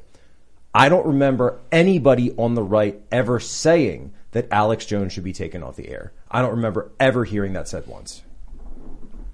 What if conservatives came out and said you should not be allowed to have your own pronouns and Twitter should enact a policy that if you change your pronouns, you'll be banned? Then they'd become pretty extreme Can and your no longer pronouns be conservative. Well, grandfathered? well, well, hold, hold on there a minute. Right now, Twitter will ban you if you misgender someone. Right. So I'm saying, what if conservatives said, okay, we'll do the inverse. If you use pronouns that are not in line with your biology, we'll ban you. This it feels That like is equally as extreme. I know it feels like we're debating who sh- who should hold the Infinity Gauntlet. Who gets to hold the Infinity Gauntlet? And when everyone Sharyl was knows saying. the answer is no, that's- one. that's- You're that's not my supposed to break it apart. My point is Elon Musk is not proposing that and conservatives are happy. He's saying you can have whatever pronouns you want, but you can't make someone else say them. And the right's like, we can live with that even though we don't like it. And the left's like, no, we can't. Ban them. There's no way to That's make why the you left block. right you happy. can block whoever you want. Right, but that makes And you the right happy, but too. not the left. Listen, Elon this is the Musk will difference. not be able Life to is achieve not that about goal. being happy. That's and I've sure. I've had to explain this so many times to people. This is the difference between cancel culture and boycotts, right? Completely different things. So a boycott is when one concerted group says we are no longer going to support a certain uh, industry, organization, company, or figure, right? Uh, conservatives, I believe, right now are generally, I don't know if anyone's actually said this, but they're essentially boycotting Disney, right, over the groomer situation, that whole scandal. And so that's going on as a boycott. But then I'll always see this and people will say, hold on, hold on. I thought you said you were against cancel culture. No, that's different. We're not saying that they should go out of business. We're not saying that no one can do business with them. That's what cancel culture is, is destroying someone's ability to even have a livelihood whatsoever. It's an inverted boycott. Yes. Whereas boycott, just to reiterate, uh, reiterate, is people saying we all have decided we're not going to buy from you. The cancel culture is don't let them sell to anyone. Exactly. But here's why. The cancel culture is afraid that without that, the popular sentiment would not be on their side. And when we talk about conservative versus liberal on the internet, for example, and social media, I think part of that is because there's a control issue where certain factions, which are actually quite small minority in my view of people, have been able to use social media in a controlled way to portray as if a greater section of the public feels that way. And I think they're afraid if people were to actually see what percentage of the public feels a certain way on certain topics, they would find that many liberals side along with conservatives on some issues. And sometimes these are very fringe, fringe discussions and issues getting a lot of attention because the social media is controlled. When left to their own devices, this stuff would fall along the fringe and would not look like it does today with this controlled conversation elevating certain issues and views to a level that's far beyond, I think, what they really are. Yeah, the Baizuo. I think if you've you've brought this up. Baizuo. Baizuo Baizuo. is uh what is it Mandarin? Is that what the It's language- Mandarin for white left. It, it means white left. They have a word to define the white left, the, white, white, the liberal. white liberals. That's to me indicative that there's a, a focus on the white left, the white liberal, and then you start to see the manipulation in the social media. And I wonder how involved the the, the, the creators of the Baizuo are in propagating. Look, Ian, this, here's uh, here's what happened. Here's what happened. Here's what happened. In in 2014 and 2015, which Charles was saying, when everything was just open, right? Twitter had a much smaller user base than it does today. And Twitter gained a massive user base, huge influx in 2016 because of Trump and because of his ubiquitous and singular use of Twitter. The way he used that platform like no other person at his level ever had before, right? It was always staff tweets, Katy Perry or, um, you know, Barack Obama, Hillary. These were always staff tweets. Joe Biden, right? I don't even think he knows what Twitter is to an extent, right? He's that's some website the kids use, right? And so prior to this, um, I mean, there were really no rules. The idea of someone even being banned on Twitter was almost unthinkable. It was unheard of that people would get suspended. It's certainly not for speech, anything like this. But there was a place on the internet where crazy people dwelt and cr- the crazy met with more crazy and they combined to create exponential crazy. Hmm. And this is a place known as the upside down of Tumblr. And Tumblr, essentially, in that time space, through things like Gamergate, the SJW wars, and then eventually Trump, came onto Twitter and essentially occupied Twitter and specifically occupied the headquarters of Twitter. And by maintaining that to use a cliche, high ground, by maintaining the high ground, they were able to impose their will across Twitter. And so something I've been saying a lot lately is what's going on here is the liberation of Twitter from the Tumblr occupation. The Tumblr occupation. The. Tumblr Oh. occupation. Yes. Let's not forget that after Trump won in that unexpected race, which was unexpected to almost everybody except I did. I was a national journalist who predicted repeatedly on national TV that he would win just because I was listening outside the beltway to regular people. But once he won, the left admitted, including Media Matters, the propaganda group, that they went and held meetings with Facebook and convinced Facebook to take this new tact, which was brand new, to do the fake fact checks, the moderations. They didn't call them fake fact checks, of course, but the notion that they would have to come on and prevent something like this from happening again. That whole notion was raised in a very organized fashion shortly after the 2016 election going into 2017. Washington Post.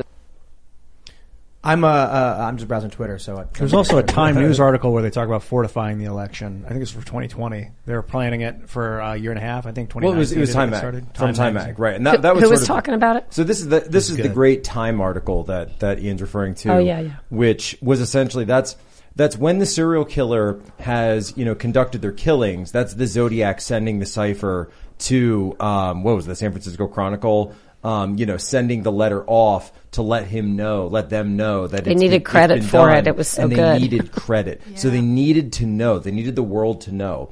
And humans have this innate desire for credit, for um, for their esteem to be stoked. So for that ego power, for that e- you know, because so many people live off of ego alone because they're not in touch with you know, as, I would say, they're not in touch with God. They're not in touch with the spiritual side of things, and so they live for this world. They're very worldly, and they don't understand that uh, you know this world is ephemeral. This world will you know we'll leave it behind. But anyway, the point being is that article is a confession. It's just a confession. We got you. We well, in you. terms of controlling political outcomes and information, that's just the game for them. It was it was brilliant, and like you said, they wanted credit for it. Well, they got it. Thanks, Time Magazine, for blowing that one off the People out of the- are- off the bow. The secret history of the shadow campaign that saved Yeah. the 2020 election. Saved it. So That's uh, what it's called, the shadow campaign. Right. I just, I just want to mention, just a moment ago, I said I was browsing Twitter, and it's because uh, I was sent a message that uh, Tucker Carlson was having a, a, a unique conversation. Uh, ladies and gentlemen, I am going to play for you this clip I just pulled up.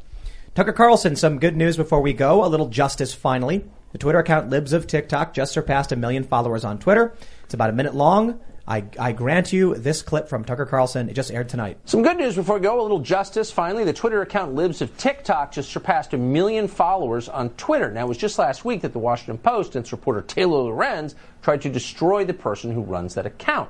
But it turns out a lot of people actually want the account because they want to know what their teachers are doing in the classroom. It's not an attack on anybody. It's called transparency.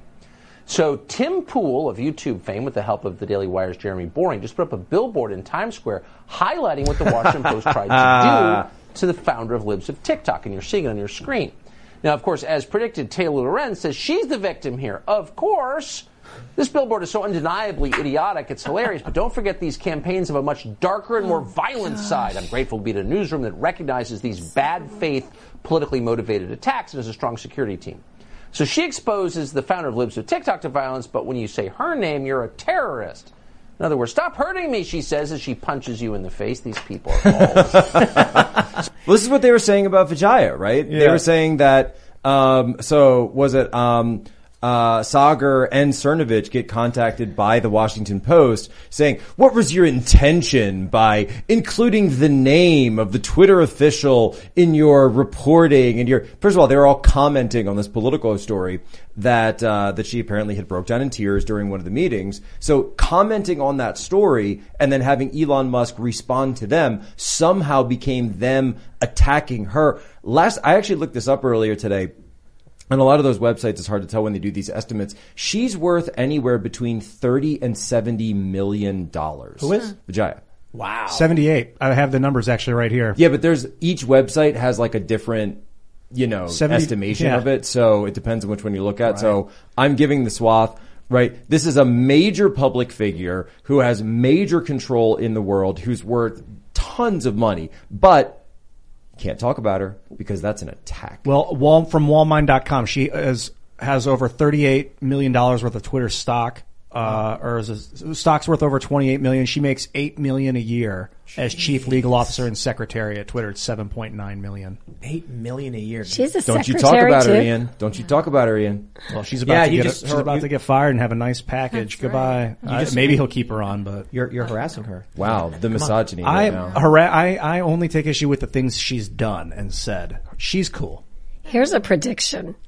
I think if Twitter really is allowed to become an organic thing, the big story is going to be how everything changes when you see it reflect what people really think and feel. Instead of this balanced conversation, as maybe Tim suggested, it's not so balanced. And I'm not saying all views shouldn't be heard. They should be heard. But I think people will be surprised how small some of this group becomes and how big other groups become that you haven't heard much from because they've been suppressed. a problem that comes up on social media since the beginning, it seems like, is that the most popular thing gets more traction than everything else because it goes up on trending, and then they're like, "What's that?" And then the it just snowballs things. Like crazy things can snowball, like the swastika. Hitler didn't, you know, nothing But wrong. that's true always with unless without you have social media. unless you have um like time like uh, chronological feeds, because then you're just seeing what just got posted by the people you're following. but people can share. And So people share mm. popular stuff, right, yeah. and then when they do, the more you share it, the more people see yeah, it. more across time, you're right. Like Yep. the, the most famous people get free stuff. Like that makes it so weird. oh, I mean, look, if you're rich, the bank gives you money. If you're poor, they take it from you. It's, it's same with social media attraction. It's very weird. It's almost like physics. And I mean, look, Yeah. I heard, I've heard the joke where, you know, they say, when you're rich, the bank will give you money, but when you're poor, they say you owe us money. And I'm like, well, here's why that happens. When you have very little money in the account, they have to pay to maintain it. And so it's draining their, you know, draining their uh, money to run an account for you that's not being utilized enough. So they charge you for it. It seems counterintuitive. If you're very wealthy, you're giving them access to capital for whatever it is they want to do. and the popular tw- uh, So posts on money. Twitter are getting more eyeballs on Twitter, so that's why they want the popular stuff at the top, similar to having and it rich creates a big big cycle. So that, that it's it's it's always that way. There's some attempt at raising things up. The problem is Twitter wasn't doing it. Twitter inverted it. Twitter was deciding what was going to be. YouTube is deciding for political reasons. If everything was based off merit, I'll tell you, YouTube would be a wacky place. All of the thumbnails would be big titted women because that's I'm I'm not trying to be crass. That's literally what it was. Uh, uh, all of these big creators in the early days of YouTube realized that if I want views, the thumbnails gotta get people to click on it. Well, wasn't there the thing where that was the thumbnail, but the video actually had nothing Yes, to do with it? Exactly. Right? Yeah. Or, or, or what they would do is they'd be like, I'm gonna comment on this video game story, but first, yo, we got this story about the supermodel. Isn't she looking great? Yes, the supermodel did these things. Anyway, on to the video games. That way they could justify, well, I did talk about her. Cause YouTube tried cracking down saying, okay, you can't use thumbnails that do not represent the video. It's causing us problems. So YouTube slowly starts making rules to try and deal with the insanity that is this platform. And eventually they say, okay, the other problem we have is people are just posting two minute clips. We need people to post long form stuff. So they make this algorithm that promotes videos over 10 minutes, videos with high engagement rates. And what do they get? They were hoping for Game of Thrones. They got Culture Wars. And they don't like it. Then they realized, hey, wait a minute, all of these conservative, anti-woke, and libertarian personalities are getting a lot of traction because people like their ideas. Ban them. And they did. This show was shadow banned. Uh, you could not Google search it for uh, a year and a half. And then one day I mentioned on this show, I was like, oh yeah, Google shadow banned us. Like if you, if you were to Google the title of one of our clips, the Facebook version would come up and the YouTube would not. On Google. That seems to make no sense. And then one day everyone's like, Tim, they removed it. You can be searched again. There was a hit piece in the media and then all of a sudden a wave of YouTubers who were deemed wrong thinkers were purged from the recommendation algorithm because someone just said, I don't like it. We, we can't live that I'm way. a, like a peacetime strategist. I'm not a wartime strategist, but in my mind, I think we have to build a system where that can never happen again. But then I'm like, well, in times of war, you have to be able to censor the enemy. At least if you don't, the enemy's propaganda will convince your people to kill you. So you, That's what's. I, I honestly, I think Chinese propaganda is destroying us. Uh, Russia tried. They they overreact as to what Russia was actually doing, but I think China's actually way more successful. And the reality is, yeah, we had an office of censorship in World War II because there were concerns that journalists, particularly, would put out information that would harm the war effort. Speaking of that, I got this is amazing. Life magazine from March 1944, which is I think it's 44, but it's a magazine from uh, two months, three months before D-Day. In the magazine, they show all of the American military power in the UK. It's fascinating. They said the United States is helping uh, the UK in the event Germany may try to invade. Only what was actually happening was the US was preparing to storm the beaches of Normandy, stage D-Day. But they could not say that in the press. So in this magazine at the time, they're like, we're here with our military to protect Britain. fake news. So It was fake news. So um, I mean, this is actually something I studied when I was in the IC. I went through classes on this. Um, they call it denial and deception operations. So Germany knew that there was an invasion coming and it was going to be the Americans. The question was, where would the where would the um, invasion come from? And they conducted so many deception operations because they knew that the Germans had spies throughout Europe. So what did they do? They knew that they sent Patton to Europe because they knew Patton, they sent him to the UK because they knew that the Germans would be watching him. But where did they send him? They don't send him across from Normandy. They send him to Dover. Now Dover is directly across from Calais. This is the, the shortest point between, on the English Channel. This is actually where the Channel Tunnel is because it's the shortest point. Normandy is where the invasion actually was. It's not where you'd expect. They send Patton over to Dover. What do they do? They get soldiers and they make fake uniform patches for them depicting fake units. They have these soldiers go into town and pretend that there's a massive buildup. They start renting hotel rooms. They start buying food. They start sending messages. They're going all throughout town and they act as if they're all members of various units that are there in the town and yet none of it's real. So the German high command is getting all these reports back saying, Hey, there's a ton of stuff going on in Calais, uh, you know, right across from Calais from this place called Dover. We think it's coming. What did the Germans do? They realize that they can't put all their eggs in one basket. They split the forces along the North Atlantic wall from Normandy and Calais. The deception, and there's, there's way more to it than this. There's, there's so much to get into. They actually they used a dead body at one point and they put like fake documents. The, the British did this. Right. They put fake documents in the body, drop him off of the Rock of Gibraltar. He washes up on Spain. The Spanish find the guy. They hand him to the German embassy. They say, look, we've got these documents. See, they're, you know, we know all about this invasion. It's coming. And then that makes its way up. Hitler splits the forces. The deception operation was so extensive that even after D-Day, they kept the forces split because they still thought another invasion was going to be coming. They thought Normandy was a feint. They thought that was the decoy and an even bigger one was still coming. Wow. It's, it's incredible. This is one of the greatest military deception operations that you're talking about there that's ever been conducted. You think if Hitler wasn't a meth head that he would have taken the troops out of Calais? Well, no, I mean, I think it's game theory right? I think it's game theory that if you don't have, keep in mind, this isn't an age of satellites and, you know, thermal, uh, you know, resonance imaging, IR, FLIR, any drones, etc. So you really don't know. So you're, you're going based off of, you know, you've got the Enigma machine, uh, to send encrypted messages, but that's already broken, right? Um, even though he didn't know that. Um, and then you've got these human report, human intelligence reports. So game theory suggests that if you've got what appears to be credible information of two invasion forces, you've got to prepare for both. All right. Well, how about the theory that, and I understand some of this information has to be controlled. Who do you trust to control it? Do you trust your own government to be doing the right thing during times of war? No. And I'm going back to CNN. I worked there back when it was a news organization in 1990. Wow. Long time ago. And Gulf War One was happening, actually 1989. I think it was around August when Iraq invaded Kuwait. And we spent three years, I think, doing great coverage, but listening to almost every day Saddam Hussein's press guy give his view.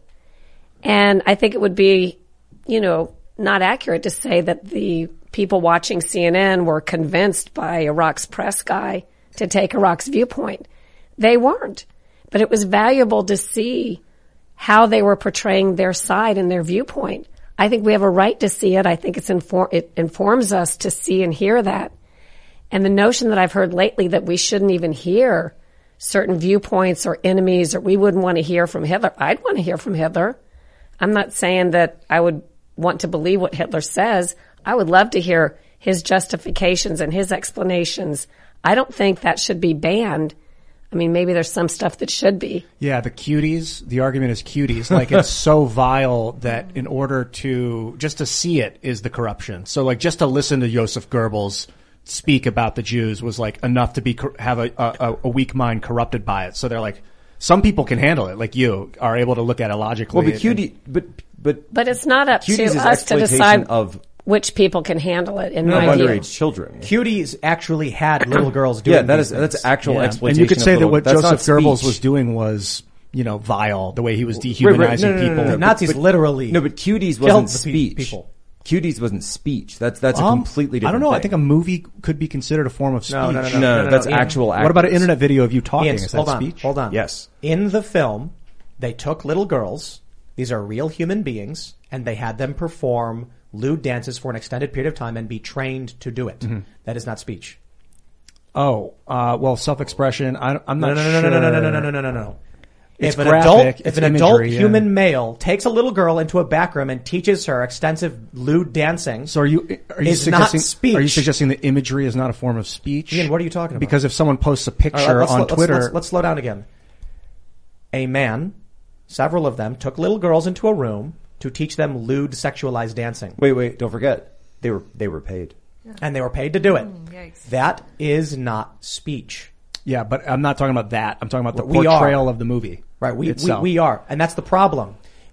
Ian, you, I know you, are, but can't- that's not what I brought up cuties for. It's not about that. You cannot sexually abuse children to make a piece of speech. Well, showing the movie is not the abuse. They Actually, it is. children. Actually, it is. No, this is this comes up in the child porn arguments, and this was in Ketanji Brown Jackson stuff.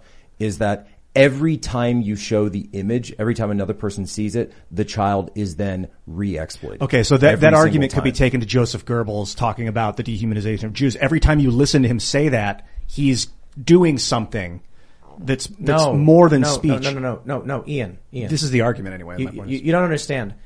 If you go out and you say murder is wrong, that's speech. Okay. If you go out, film yourself killing someone, and then show the video saying that was wrong what I did, it's like okay, that that video is a is a is a depiction of someone being murdered, of you committing a crime. That is not speech. That is that is Uh, you. journalistic integrity. If you, as a journalist, saw a video of me killing someone and showed people, That's you wouldn't be on the about. hook. That's not what we're talking about. I'm talking about other people showing video that might be harmful to the mind. You you need to. I don't know if you need to censor it, but if you Well, don't the, the censor it, you can between get really Goebbels dangerous. and Cuties is that, first of all, he was a Nazi and the Nazis did those things. But if you're referring to someone who is advocating for genocide, the question is, are they actively participating in doing it or just expressing themselves?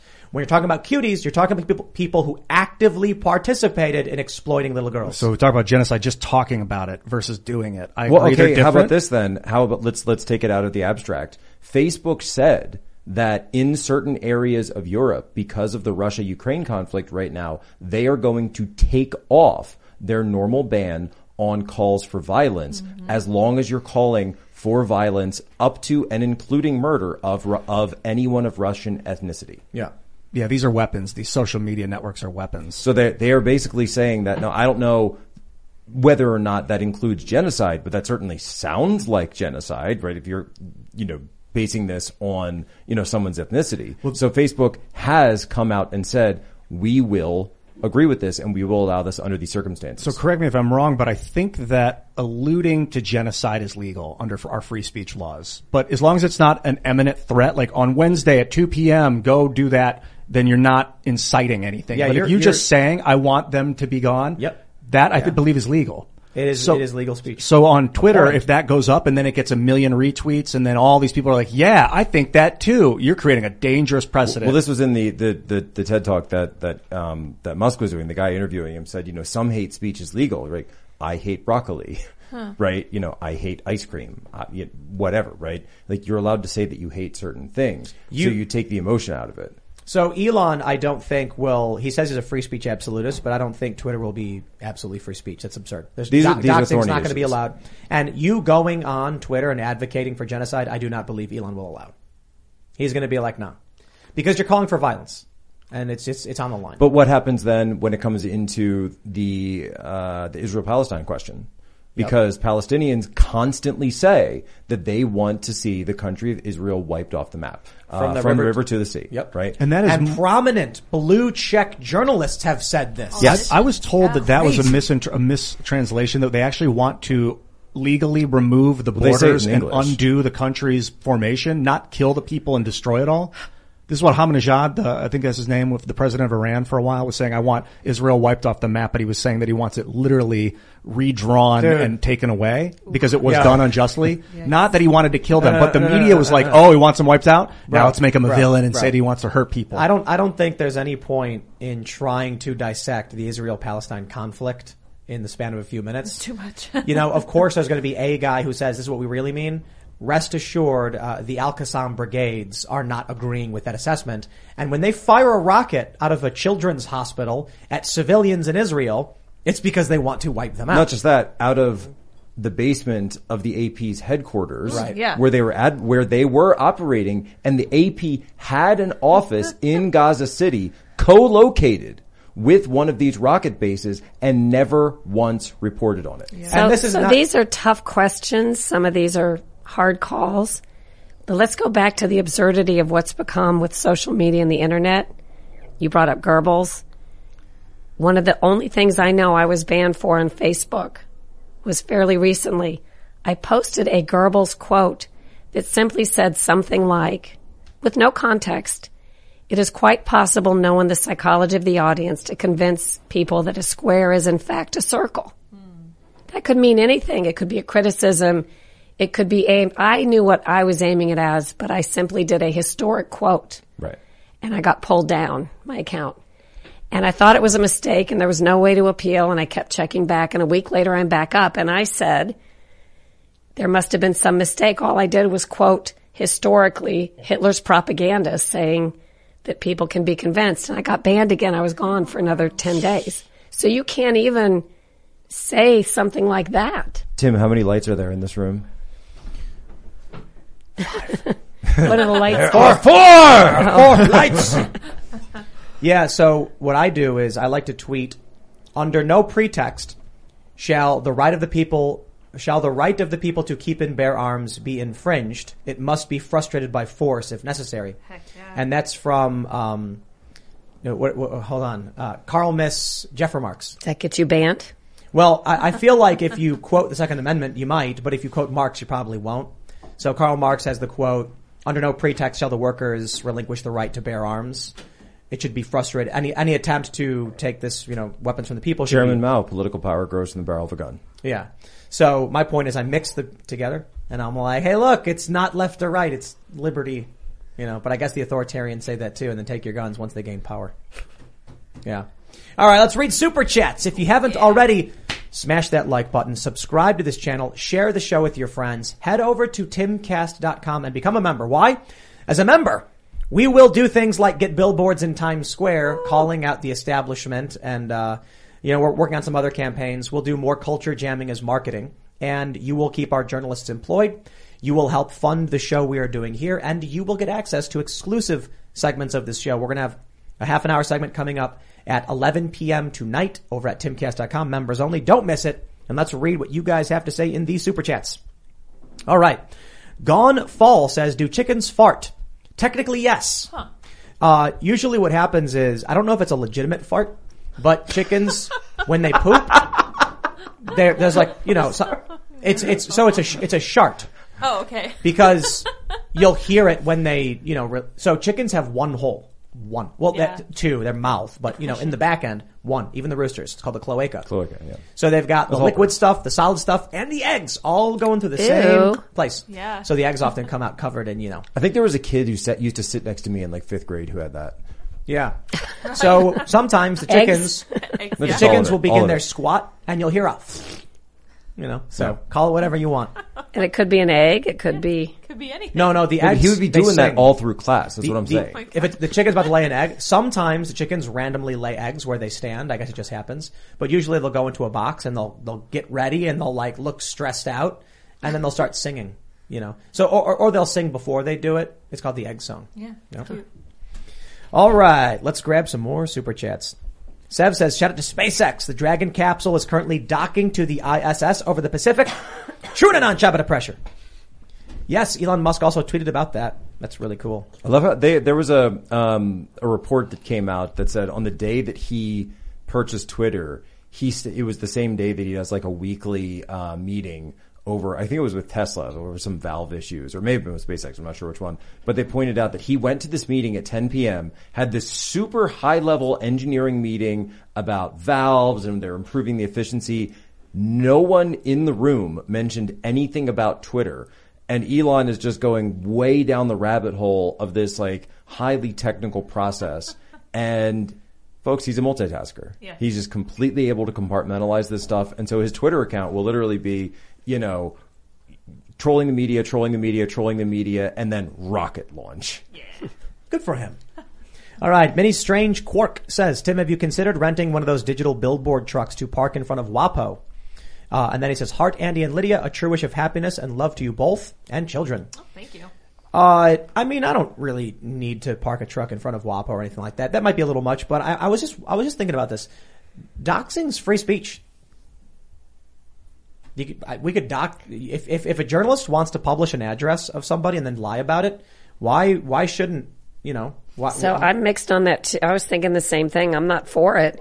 But if these are publicly available addresses, people can type in. I think it's unethical. people get I mon- agree. Yeah, I- I there's think an it's ethics unethical. problem. But these journalists, you know, Taylor Lorenz goes on MSNBC and she's like, doxing is wrong. Tweets, doxing is wrong. And then literally publishes Lib's address mm-hmm. and then lies about it.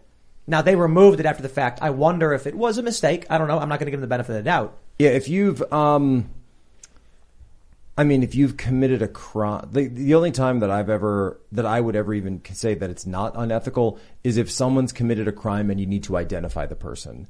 Um, there was this case, you know, it's not even political, but, um, out of Cedar Rapids, this Lil- Lily Peters case. I don't know if any of you have seen this, just horrific 10 year old girl. Um, and there were people who, based on Facebook, were pretty sure that they knew who the perpetrator was. It later came out that it was the cousin who's also underage. Really disgusting stuff. But the point is that's not doxing because that's identifying the perpetrator, Sure. al- you know, alleged, alleged, That's the thing. If it's just a perpetrator suspect, of a crime. if it's just a suspect of a crime, is it ethical? Ah, yeah, that's tough. All right. Joshua French says, "Lieutenant- Lieutenant Jack, I am a IS-1 retired. Need to correct you from the last time you were on. You claimed that the CPO was not an officer. A CPO is a non-commissioned officer and they help mold the JOs. Uh, I think everybody knows what I was saying. The different the distinction between enlisted and officer.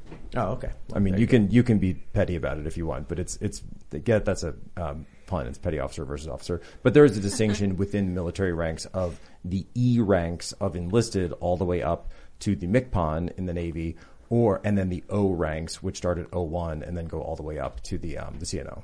All right. Zeke, uh, no, no, this is James Smith says, Ian, I am sorry for what I wrote in chat yesterday. That's okay, Zeke. I still love No, you, no, man. J- James, James. Oh, James. Yeah. no problem. Bro. What did he say about you? I don't know. we forgive him. I got you back, All right. bro. Let's grab some more super chats. John Kristen says t-shirt idea that says freedom of speech is a musk with cartoon Musk releasing Twitter birds as doves. It's an excellent idea, but I don't think we're allowed to use Elon Musk's likeness for merchandise. Don't think we can do that. We can we, we, we can say that we can say freedom of speech is a musk and then show Twitter? a person from behind throwing Twitter birds in the air. Well, you better do it because if you don't do Elon. it, someone's going to now. Because Yeah. that's a great slogan. That's pretty great. That's a really good one. Well, they can take it. Yeah. All right. Amber Black says the irony of Nina being in charge of the Ministry of Truth and a Harry Potter fan is in the books. The Ministry and Voldemort censoring news and speech wasn't exactly supposed to be a good thing. It was Yeah. I'm not like I'm not a huge Harry Potter person, but I've seen I have seen the movies, and it, that's like a whole thing in Harry was, Potter, yeah. right? It's the what's the woman's name? Umbridge. Umbridge. Umbridge, yeah. yeah. So she, it's like, is this a person who reads those books and just like, totally I wanna be missed like like, her, the yeah. point of what? So my question actually is now because J.K. Rowling, though, of course, is famously um, against the speech codes when it comes to the trans issue, and so will this person who's now the head of the Ministry of Truth, would she ban J.K. Rowling as a major Harry Potter fan because J.K. Rowling does not uh, uphold the speech codes? Ben Thomas says, Probably, yeah. Probably. Tim, a UK citizen wanting to move, what state should I move to? Hmm. Georgia. Why Georgia? I don't know. It's on the East say? Coast. What do you guys? I mean, State for a UK citizen? You know, I mean, it, it depends on so, like if you're looking for, you know, it depends. I guess what part of UK you're from, right? Because Well, if you're you- from if you're from London, you might like New York because they're you know they're somewhat comparable. But if you're from like uh, if you're from one of the more rural areas, then you're going to want a more rural area of the United States. Oklahoma. Nice Oklahoma state. needs Gets people, hot right? over there. Yeah, Yeah, like they need good sunlight. I was in Nebraska recently, really liked, especially western Nebraska, Ogallala. It was awesome. Yeah. Missouri. There's so much land in the United States. I was in Kenosha last weekend too. Oh, how was it? Back to Kenosha. That town's been through so much, man. Lost So Valley much. says the left think they're Dumbledore, but in reality they're Dolores Umbridge. Uh, yeah. it's true. yeah, that's that's what it is. kicked Johnny Depp out of the latest one over Amber Heard, by the way. Yep. C. Uh, C. Scott says new theory: the sudden change to the censorship is due to an insider at Twitter and changed up uh, uh, insider at Twitter and changed updated the source code. This is why Twitter locked it down. I disagree. Uh, if somebody at Twitter went rogue and removed the restrictions, and so they locked it down, they would have reversed the change. Oh yeah. They wouldn't have been like, "Oh no, he did it. Leave it." I guess. Maybe though. Well, then, but What is that? What is this? oh my goodness, you're on my Siri. It's he's he's listening to you, and advice. We live in a spy state. wow, That's Yeah. no joke either. that This has is- happened. He just jumped in here. Thanks, robot with no emotions. The yeah. Chronicles of Chris says they don't have good intentions, just pretend to. Their intentions are evil. Don't ever think otherwise.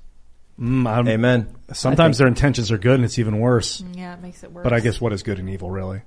Well, these people, like uh, uh, for me, it's Light it's, versus darkness. It's it's sort of like um, it's a combination of things that make up what is what would be evil or good. I think evil is a combination of things. For these people, they are motivated by their own self interest, motivated by their own ego, and they're willing to use force and violence and cause harm to other people. These things combine, and I'm like, yeah, that's evil. There's also money behind it that use those kind of people that are true believers Yep. to accomplish the Well, goal. yeah, they're the gonna. There, there's tiers to this, and you you've outlined this in your work that you know there's a tier of people who are just kind of hired because they are, as you say, the true believers that they're never going to question this. Um, you know, this is a lot of the frontline people that you see on TV, especially at CNN. If you try to actually talk to them about any of these issues, they would never be able to have the discussion that we're having right now.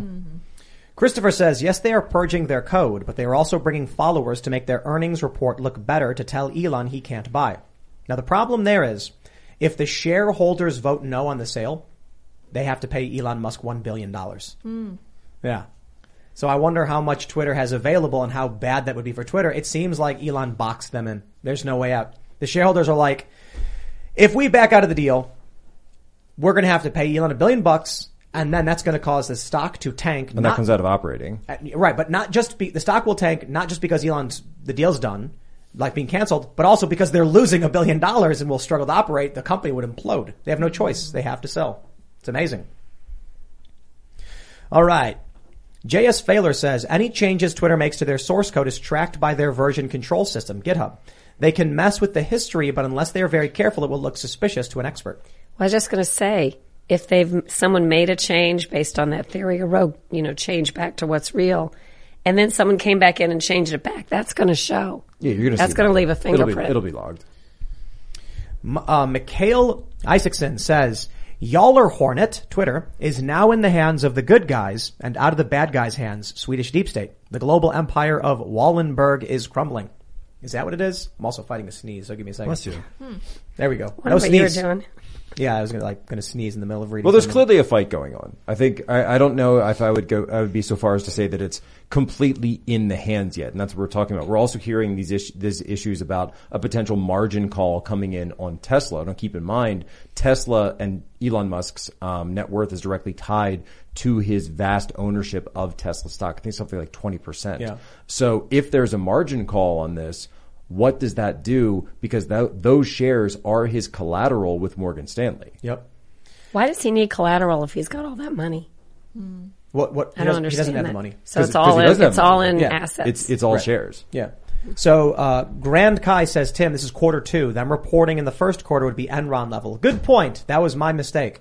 Yeah, any any new users coming in would be for quarter two, not quarter one. So quarter one's already abysmal.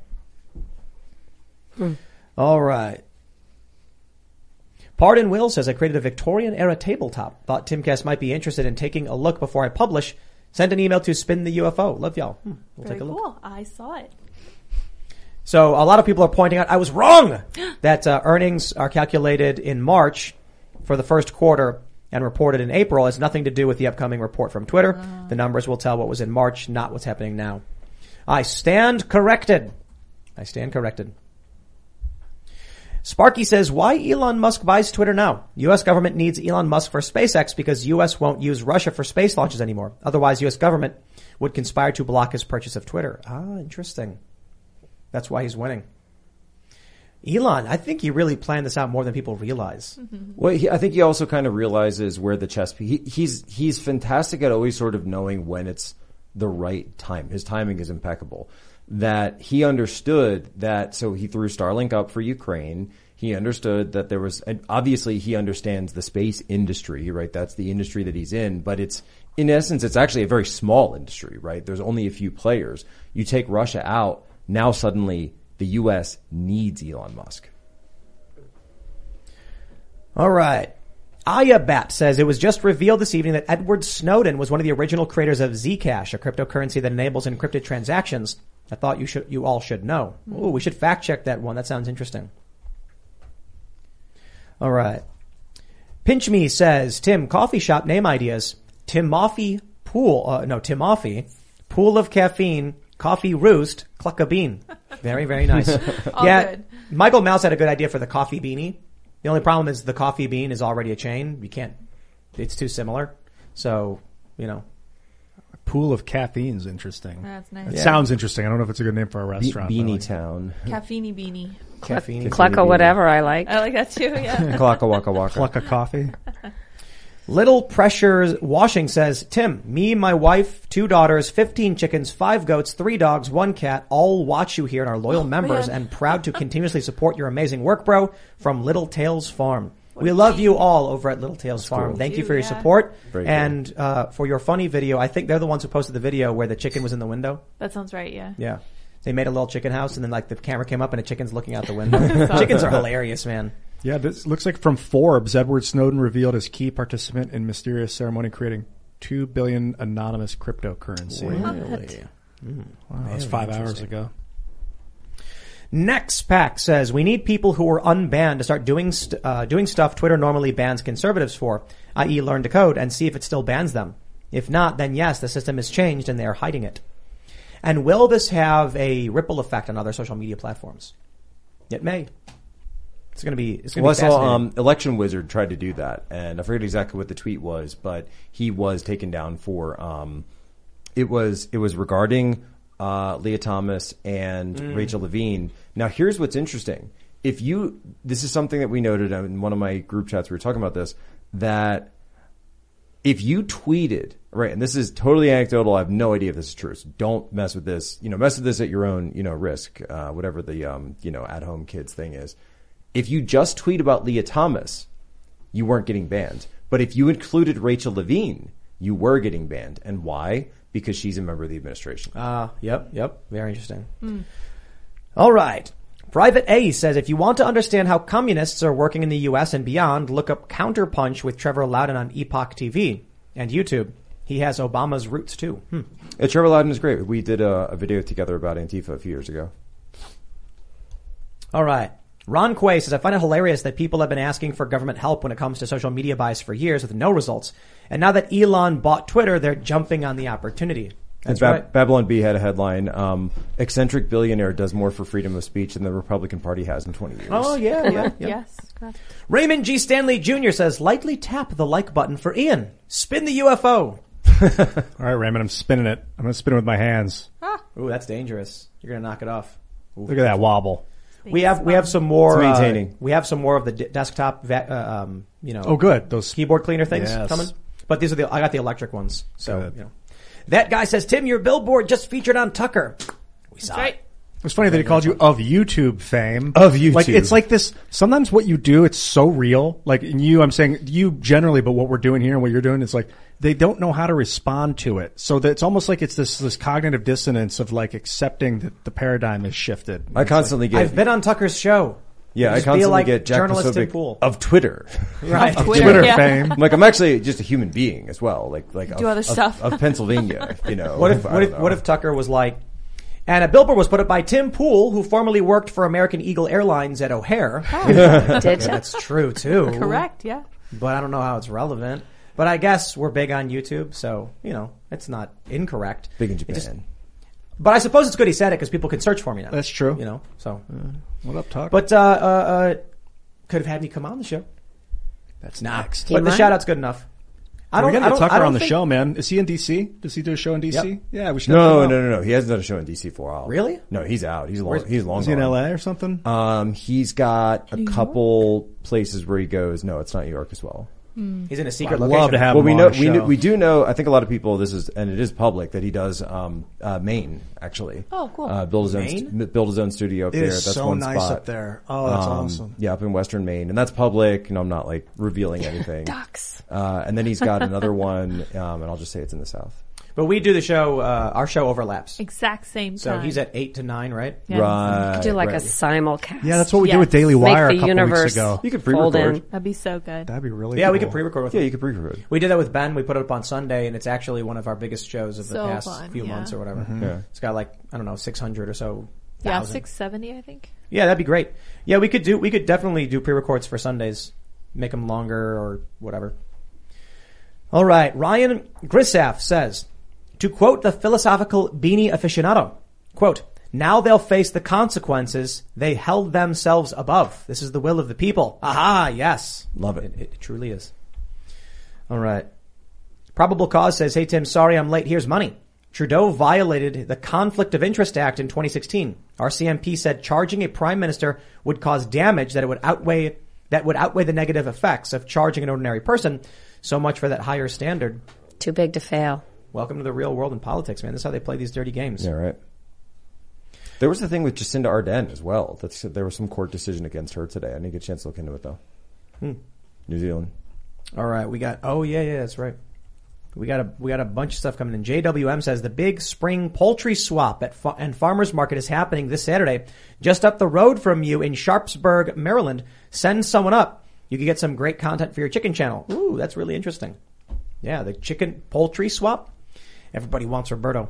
I kind Oh, of really? want to watch that video right now. Like, I just want to see everybody going up to the poultry swap. You would trade because you want to switch. I I don't know exactly what they're doing, but I've had people say, "Hey, would you would you trade roosters?" Right. Because and I'm like, I got too many roosters already, dude. So I think we've got we've got a plan for Roberto. He's actually going to be retiring not to the boys' dormitory, but to a smaller chicken city to go out to the country with only a few hens and and live out his days. Oh, that's awesome.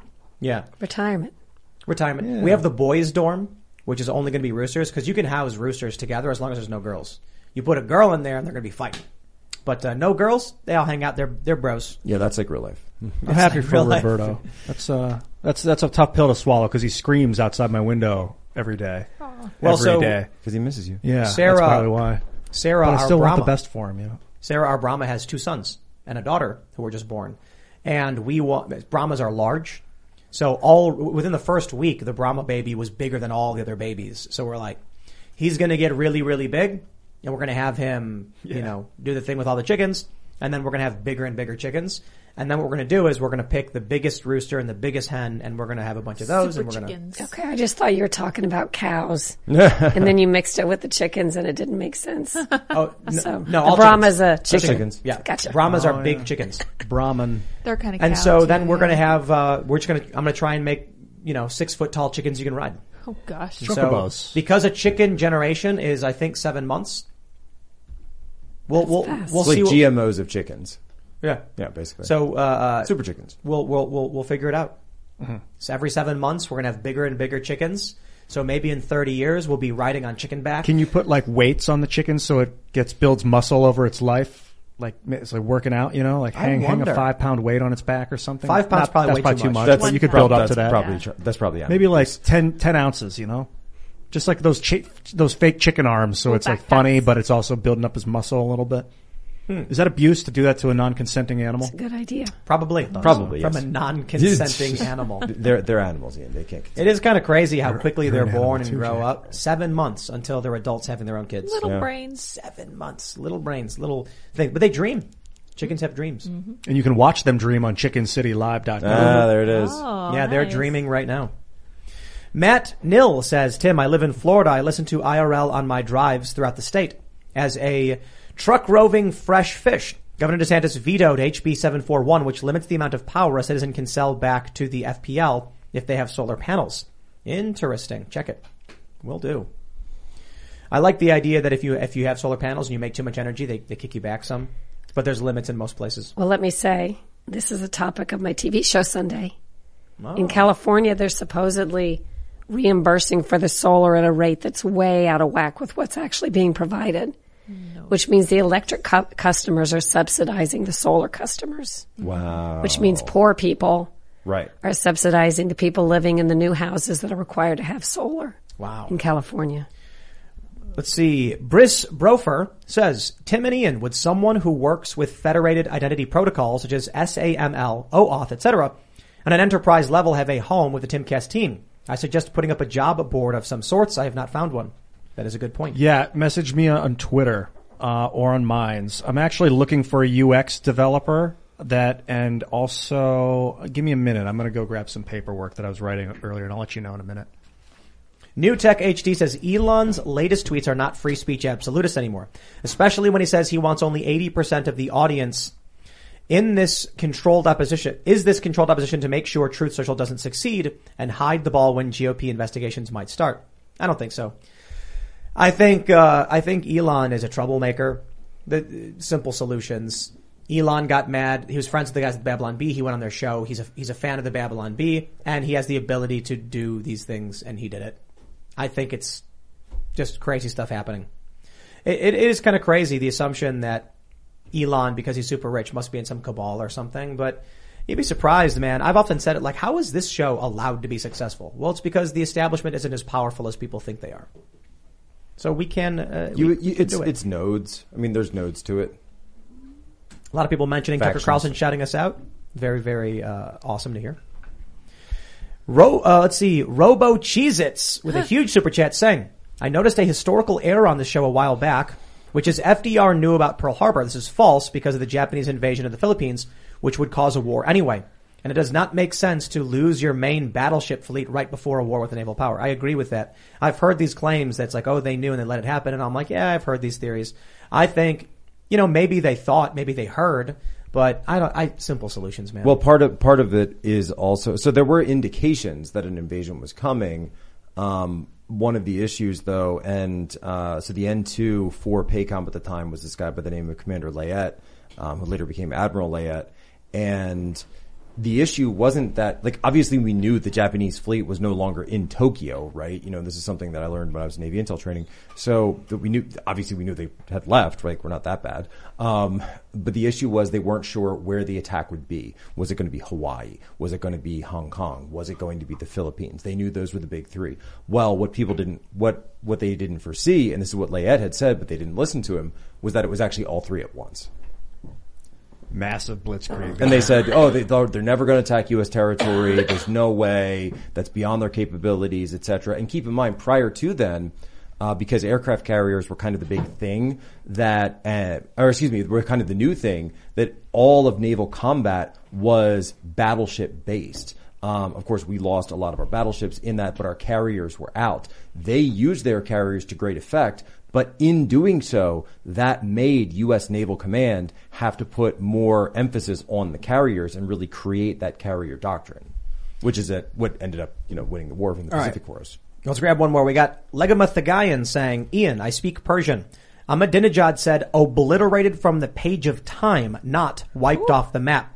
The suggestion he was mischaracterized is widespread but a bald-faced lie. Wow. That's even worse. Well, it's, brutal. it's still metaphor, obliterated from the con- uh, from time. Like, what does that mean? Yeah, that- that's- erase it come from the on, history dude. books. That's He didn't say let's burn people's body. He wasn't like specifically.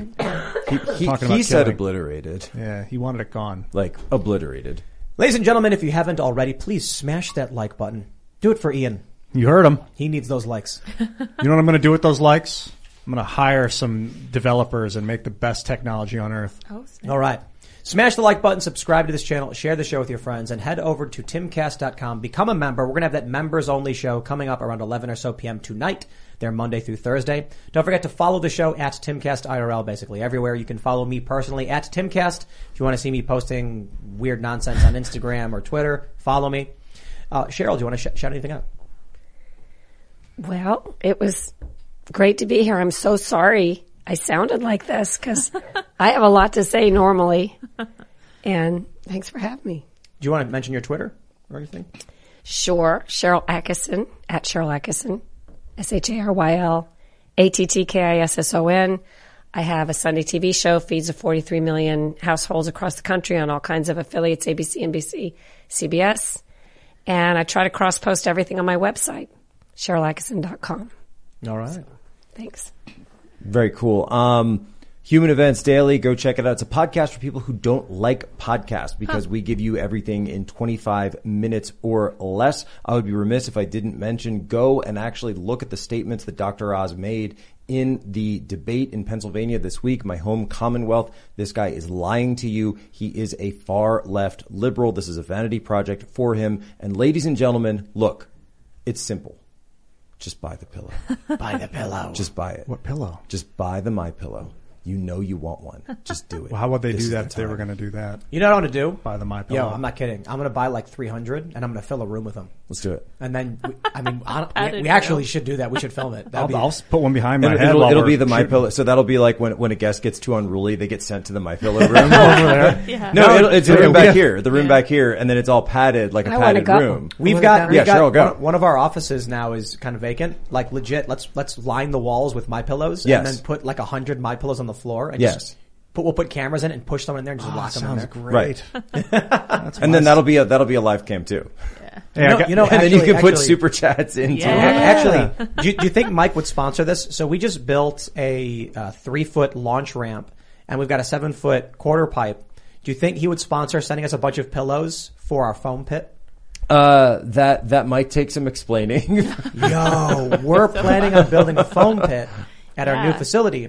So the idea is we're gonna have a stage. well, that is the And the- pillows. That's interlocking foam. And Yeah. the, right, so the top layer of the stage will fold up against the wall. Okay. And there it'll expose a foam pit so you can launch and do flips and land in the foam pit. I would be so down to make the foam pit just a bunch of my pillows. We've got to call it the pillow Just- pit. Pillow Yeah. pit. Yeah, the uh, my with the pillow pit. We'll put my pillow on the side of The it. My Pillow pillow pit. the Yes. my pillow pillow pit. All right, we have a That's deal. actually not bad. That's but that only works if you go to mypillow.com and utilize promo code POSO for up to 65% off. Sleep like Joe Biden sleeps through an international crisis. That's promo code POSO, P-O-S-O, just to be clear. All day, every day. It's twice on Dude, Sundays. So we're gonna have 31 foot high ceilings, and you're gonna be able to, cl- like on the top of the studio, because the studio's gonna be second floor. There's gonna be a third floor. It would be super cool to do a massive pile of my pillows and have someone jump, like, like get a pro to like jump off the third floor and land in the pillows. You'd have to get the highest firmness of the pillows. It could be done. We'll do it. We'll do it. All right. It's I'm happening. excited. Uh, hey guys, Ian Crossland from iancrossland.net. If you want to get in touch, and I am looking for a couple of developers where we have this uh, open source project that we've been working on, a charity that we're building right now, and we're, we need a couple pieces. I need, like I said earlier, a UX developer that can just that wants to commit some time over the next couple of months. Uh, donation, donate your time. It'd be great. Get in touch with me on Twitter or on Minds. And also, uh, I'm looking for a project manager that's familiar with like Trello, Jira, Nextcloud, open source project management software. So if that's something you want to do and you want to get involved with us, contact me, Minds or Twitter. And I'll see you guys next time.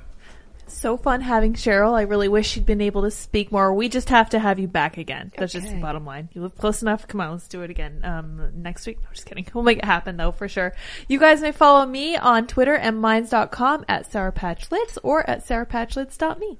We will see you all over at timcast.com for the members segment, but don't forget to check out youtube.com slash chicken city. Subscribe and literally just watch chickens. It's relaxing though. It's like nature sounds and you can feed the chickens and we'll see you all over at timcast.com. Thanks for hanging out. Bye guys. Hey guys, it is Ryan. I'm not sure if you know this about me, but I'm a bit of a fun fanatic when I can. I like to work, but I like fun too. It's a thing. And now the truth is out there. I can tell you about my favorite place to have fun. Chumba Casino. They have hundreds of social casino style games to choose from with new games released each week. You can play for free anytime, anywhere and each day brings a new chance to collect daily bonuses. So join me in the fun. Sign up now at ChumbaCasino.com. No purchase necessary. VGW. Void were prohibited by law. See terms and conditions. 18 plus.